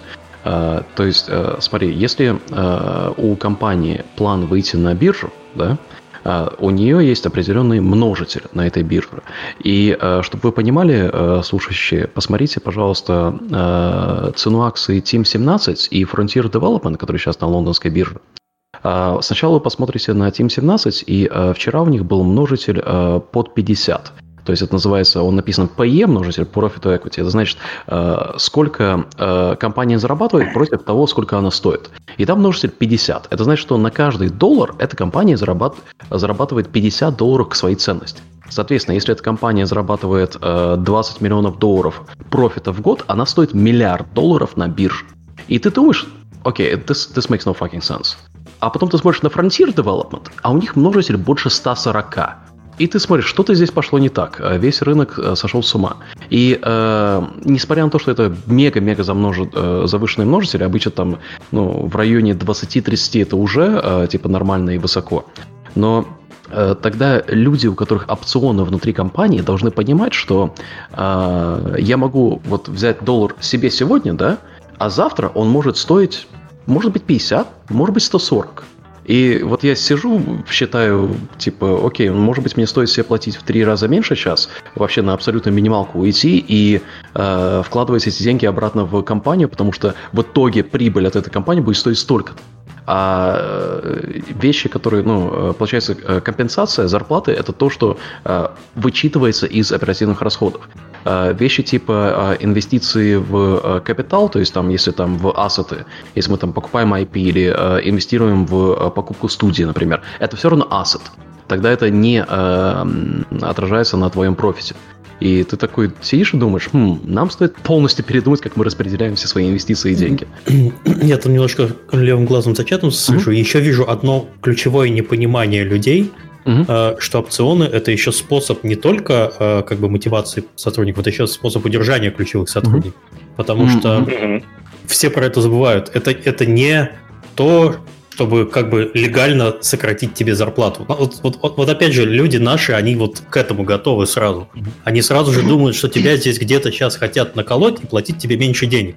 Нет, неправда. Тебе платят хорошую зарплату, ты э, получаешь, как, э, как утверждает Тим. Мы же не знаем, сколько они получают. Но э, вы получаете зарплату, и у вас есть опцион. Опцион дается не каждому сотруднику. Он дается ключевым сотрудникам, которые в дальнейшем, то есть ты не можешь прямо сейчас реализовывать свой опцион. Есть там минимальный срок, там 3 года, 4 года, 5 лет э, в зависимости от того, как э, там компания планирует выйти на рынок. И то есть, если ты вот сейчас, вот когда такой хлопаешь кулаками по столу, надоело мне здесь работать, я уйду, а потом ты смотришь такой на свои опционы и думаешь, господи, а может быть не уходить, может еще поработать, может еще вложить, свои усилия в компанию, чтобы через вот, вот там, не знаю, там SEO говорит, что мы через два года выйдем на э, на биржу, и у меня эти вот, вот эти вот мои опционы превратятся там в сотни тысяч долларов, в миллионы долларов. Это вот, это вот такая вот мотивация еще есть. А еще это да, э, механизм для э, покупки э, компании в какой-то мере в один момент становится, когда там подняли несколько раундов или когда вы мега прибыльны. Индустрия сейчас растет. Если вы сейчас смотрите за э, э, вещами, которые происходят в мире, игровая индустрия, она не самая плохая. И там не, не mm-hmm. все так плохо. Там все очень хорошо. Да, это правда. Ну, и правильно сказал, правильно ты сказал про вестинг для опционов. Он, а, мы, мы затрагивали до этого тему вестинга для фаундеров, а, и примерно такой же вестинг, он всегда есть и в опционах. Но ну, у нас, например, вестинг на три года, потому что мы просто поняли, что 4 года для реалий российского рынка, для объяснения сотрудникам, это прям совсем тяжело. А в Штатах стандартный вестинг 4 года, и обычно у тебя есть э, через год происходит клип, а, ты получаешь 25% от своих акций, и дальше каждый месяц ты получаешь одну 36-ю из оставшегося, из оставшегося опциона. И если использовать инструменты типа карта.com, которые мы, например, используем, а, то ну, сотрудник видит а, каждый месяц, ему приходит красивое письмо на тему того, что он получил еще там 564 акции, а, например, с фейерверками. И он видит, какой у него клиф, какой вестинг, как, как все продвигается. Круто.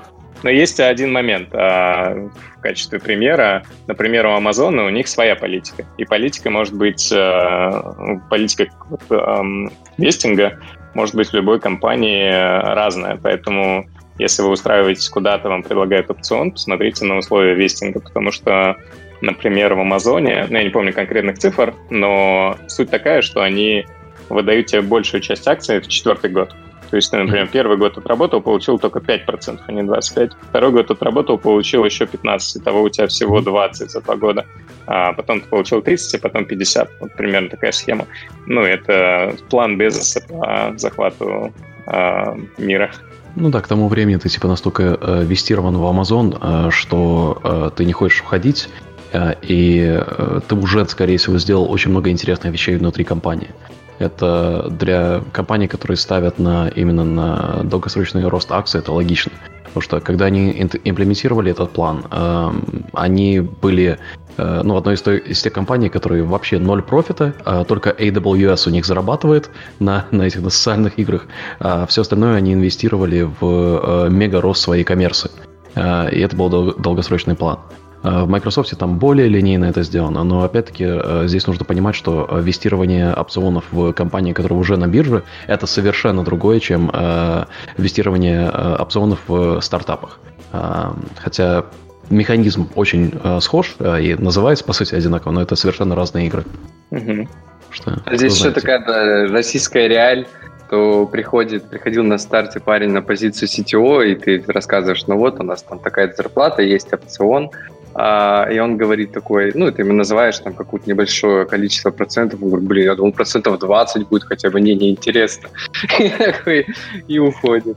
Кстати, компании для CTO на старте, который не инвестировал своих денег? Ну, типа того, да.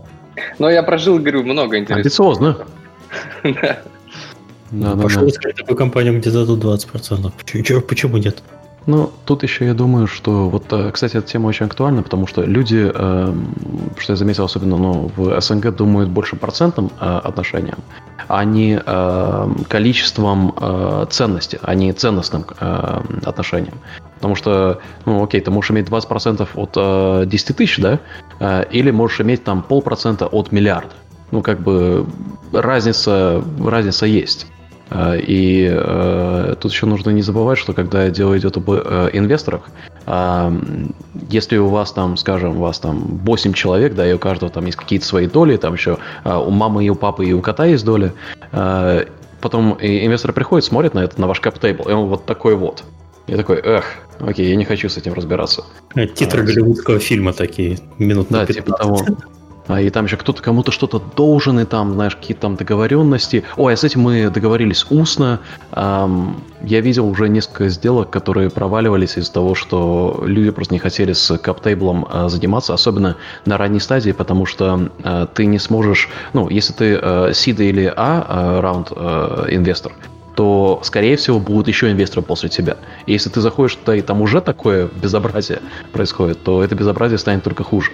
Поэтому горячо рекомендую карта.com угу. для того, чтобы ваш каптейбл всегда был а, готов к сделке хоть завтра. А не искать там, а сейчас, сейчас мы вот здесь что-то кому-то отдали. Да-да, было какое-то письмо, а сейчас нужно его найти, почему не находится эта ветка.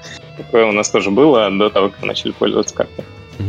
Так, э, какие вопросы мы еще не покрыли, чтобы торжественно первый выпуск держать до двух часов? Ну, по-моему, прошли, в принципе, все. Угу. Главное, это команда мечты, собственно, на этом пункте мы закончили. Я не знаю, по-моему, на, на вопрос у нас времени не остается. А, мы не собирали вопросы из чата в этот раз. Ну, а, ну, можно, если что, вот я помню, там было... Пригрузили, поэтому вопросы зададут, может быть, через неделю, когда осознают. Я бы, может, добавил про то, как вести коммуникацию с инвестором после того, как э, прошла сделка. То есть э, на этом же все не останавливается, и ваша фаундерская задача поддерживать э, доверительные отношения на постоянной основе для того, чтобы они только укреплялись. Поэтому мы, например, делаем ну, когда компания маленькая, у вас как бы официально борд-митингов, скорее всего, еще нет, а, но когда вы закрываете раунд A, например, у вас появляются борд-митинги обязательные, а, где вы без согласования с инвесторами не можете подписать там ряд каких-то бумаг, например. Ну, например, не можете выделить новые опционы для сотрудников, и вам нужно это согласовывать. Вот, мы для себя разделили а, на текущем этапе, у нас ежемесячно, точнее, раз в два месяца проводятся встречи с инвесторами, где мы э, готовим каждый месяц мы готовим полноценные отчеты в Notion, просто со всеми метриками, со всеми скриншотами, со всеми апдейтами, высылаем им такой апдейт письменный. А, они его с удовольствием читают, комментируют, мы отвечаем на вопросы. А, на следующий месяц мы проводим очные звонки по Zoom, чтобы после презентации, опять же, через тот же Notion мы все готовим, а, была возможность пообщаться, ответить на вопросы.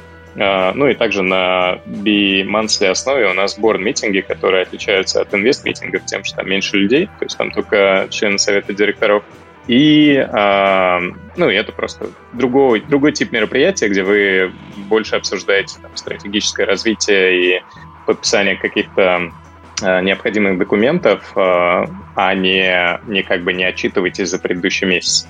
Вот. Но э, вот, вот эту поддержку очень важно делать, потому что особенно для бизнес-ангелов, у них, скорее всего, 25 своих бизнесов, 25 других инвестиций, им совсем некогда вас дергать, а обязательно присылайте подобные апдейты, хоть в e-mail, хоть э, в презентации, хоть в Notion. А, это супер важно. И, и вот и все. В бизнесе или в любой э, работе, э, неважно, это ваш бизнес или нет, э, очень важно быть проактивным к менеджменту или к инвесторам, или, ну, по сути, к твоим стейкхолдерам или даже коллегам, где раз в месяц собирать всю релевантную информацию и делать, чтобы она была, ее, ее было очень легко переработать. По сути, ну, отчетность о проделанной работе, да. Э, и я эту привычку себе набил еще лет 10 назад в Spell Games, где просто раз в месяц, я это изначально делал для себя, делаешь, ну, несколько слайдов, ключевые метрики, что я отслеживаю, а, и потом э, кто-то там проходил мимо моего монитора, а, потому что когда а, ты делаешь несколько месяцев подряд, ты потом смотришь на это как на историю, на историю твоего проекта. Да? И кто-то проходил, вот давай э, оформим вот это вот так и отошлем э, владельцам компании. Сделал, окей. Через несколько месяцев все это начинают делать. Это очень ну, полезная вещь. А с инвесторами, помимо вот этого вот апдейта, который, ну, по бизнесу, то есть э, в вашем случае у вас один проект, да, соответственно, прогресс этого проекта, да, мы решили разделить, мы делаем э, раз в месяц э, полную финансовую отчетность. Нужно, это нам нужно, потому что мы, э, у нас сейчас каждый год аудиты идут. Э, и, значит, идет финансовая отчетность, а с другой стороны идет э, раз в месяц формальный апдейт. Что происходит? Раз в три месяца э, борд-митинг, и вот буквально ну, в час ночи вчера у меня была идея, и я просто пишу нашим инвесторам, которые сейчас в Китае находятся, и они такие, о, давай на звонок через две минуты. Вот э, мне кажется, такие доверительные отношения это очень э, важно иметь, потому что когда у тебя такой вот момент эврики есть, да, Э, меня лично бесит э, формальность, типа, ну давай вот там личному ассистенту напишем, там, когда э, в календаре у тебя время есть, забьем. Нет, тут реально, ну, вот если вот сейчас есть возможность, да, то мы в течение пяти минут обговорим то, что может затянуться на неделю. И вчера обговорили, и будет очень круто. Огонь. И там был один вопрос, он связан с темой нашего выпуска. Это Дмитрий Воробьев спрашивает, как найти и как сейчас искать э, инвестиции в VR-проект. Вы когда общались, э, что-нибудь, какие-нибудь вайбы чувствовали по поводу VR-проекта? Может, Алекс что-то знает? Мы, мы сейчас инвестировали в один VR-проект, потому что, да, потому что у него будет не VR-версия через год. То есть мы, мы будем в октябре выпускать VR-проект, и на основе этого VR-проекта будет не VR-проект через год, на основе этой э, интеллектуальной собственности. В целом, э, вот э, буквально четверг, в этот четверг Embracer, э, который THQ Nordic, анонсирует, что они купили VR-студию. Значит, там что-то видит, что, что там происходит. Oculus чуть-чуть начинает инвестировать, но как-то понятно под Oculus Quest, потому что Oculus Quest это самый продаваемый девайс у них сейчас. И то, что я слышу в индустрии, это то, что PlayStation начинает инвестировать а, довольно-таки серьезно в VR. Что это значит, я не знаю. Но явно что-то будет на PlayStation 5.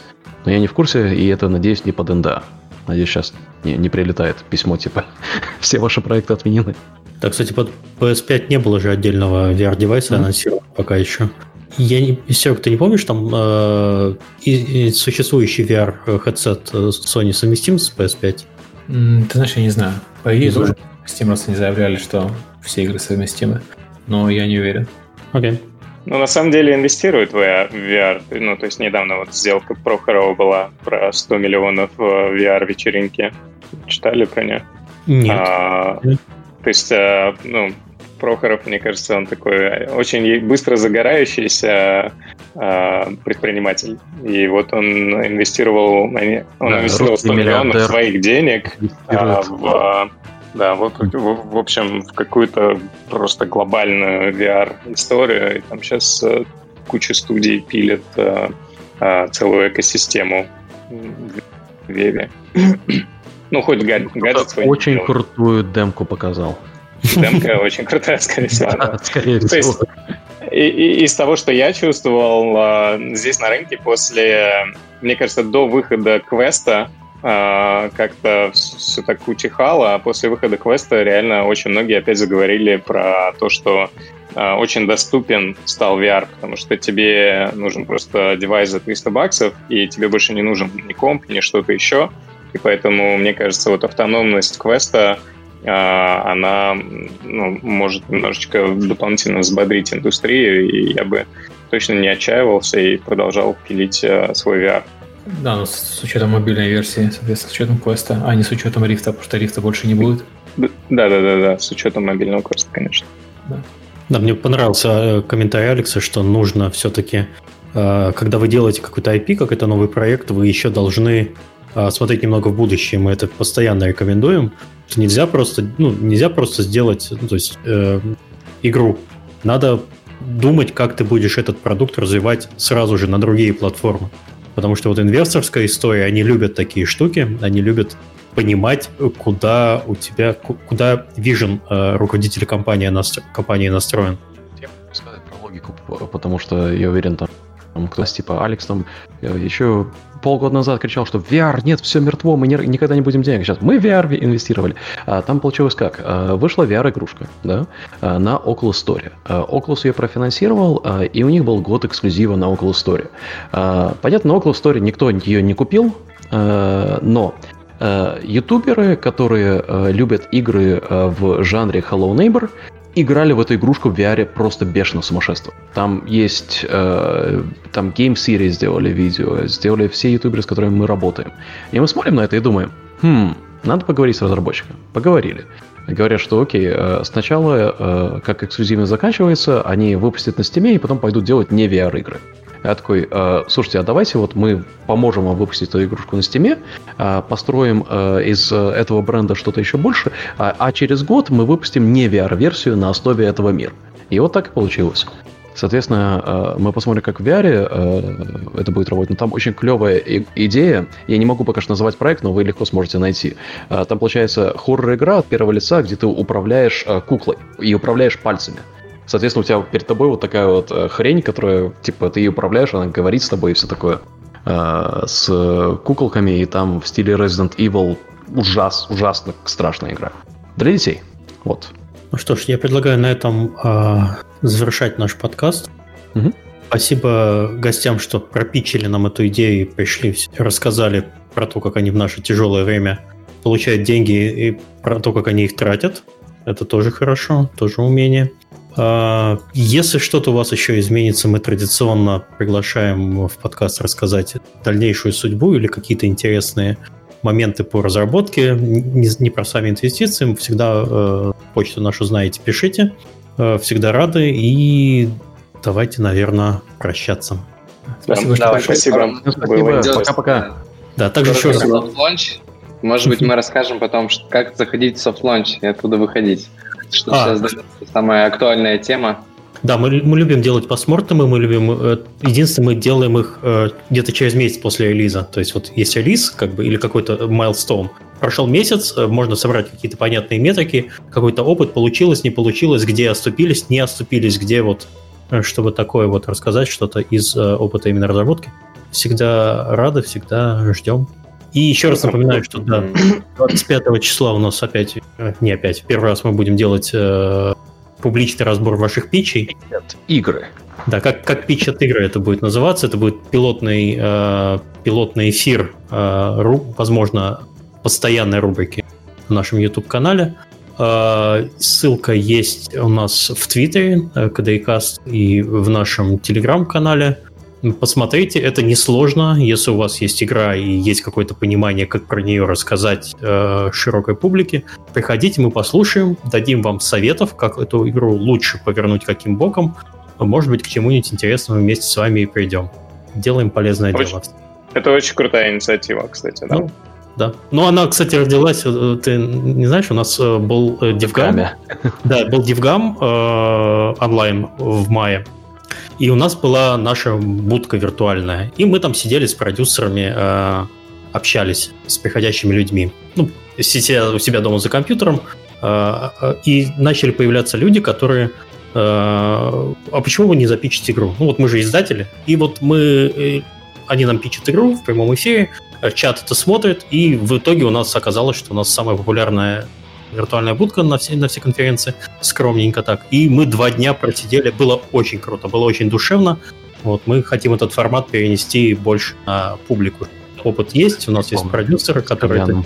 С кальяном. Алекс, Алекс ждет кальяна, кальян в пятницу. Да, да. Да. Я могу подкинуть э, одну идею, э, если, если пригодится.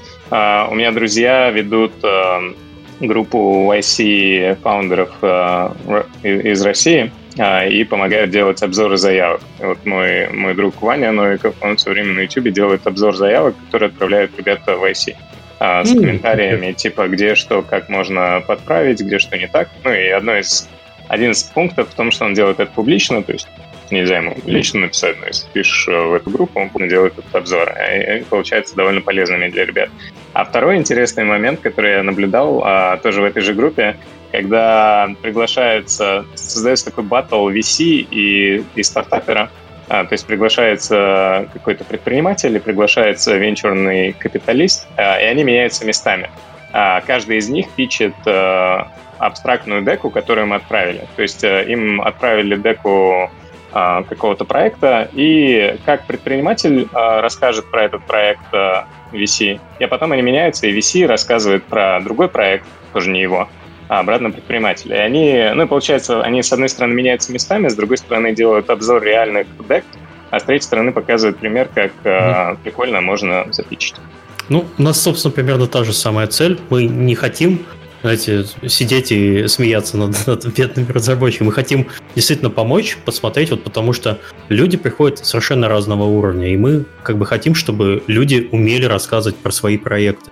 Потому что вот это, это первое... Э, у нас просто эм, мы издатель игр, и нам нам очень много питчей присылают, и мы видим постоянно одни и те же ошибки. Мы хотим это все исправить, больше про это говорить, так что, надеюсь, будет интересно. Все, никак не можем попрощаться, уже давайте, все. Давайте. С титрами. Да, мы Давай. можем пошерить нашу, нашу презентацию, она реально крутая, потому что на борт-митинге нам сказали, что у нас была самая крутая презентация, которую они видели, ой, на, на инвест-комитете, и показать класс. Ну, то есть, не знаю, может, ссылочку куда-нибудь кинуть на... А, скинь э, либо в почту, либо вот в Дискорде нам сейчас, я потом везде положу у нас на сайте и в комментарии к этому. Ну да, Тим может закинуть. Я закину. Ладно, спасибо, ребят. Хорошего вечера, хорошего дня. Спасибо, пока. Спасибо, пока.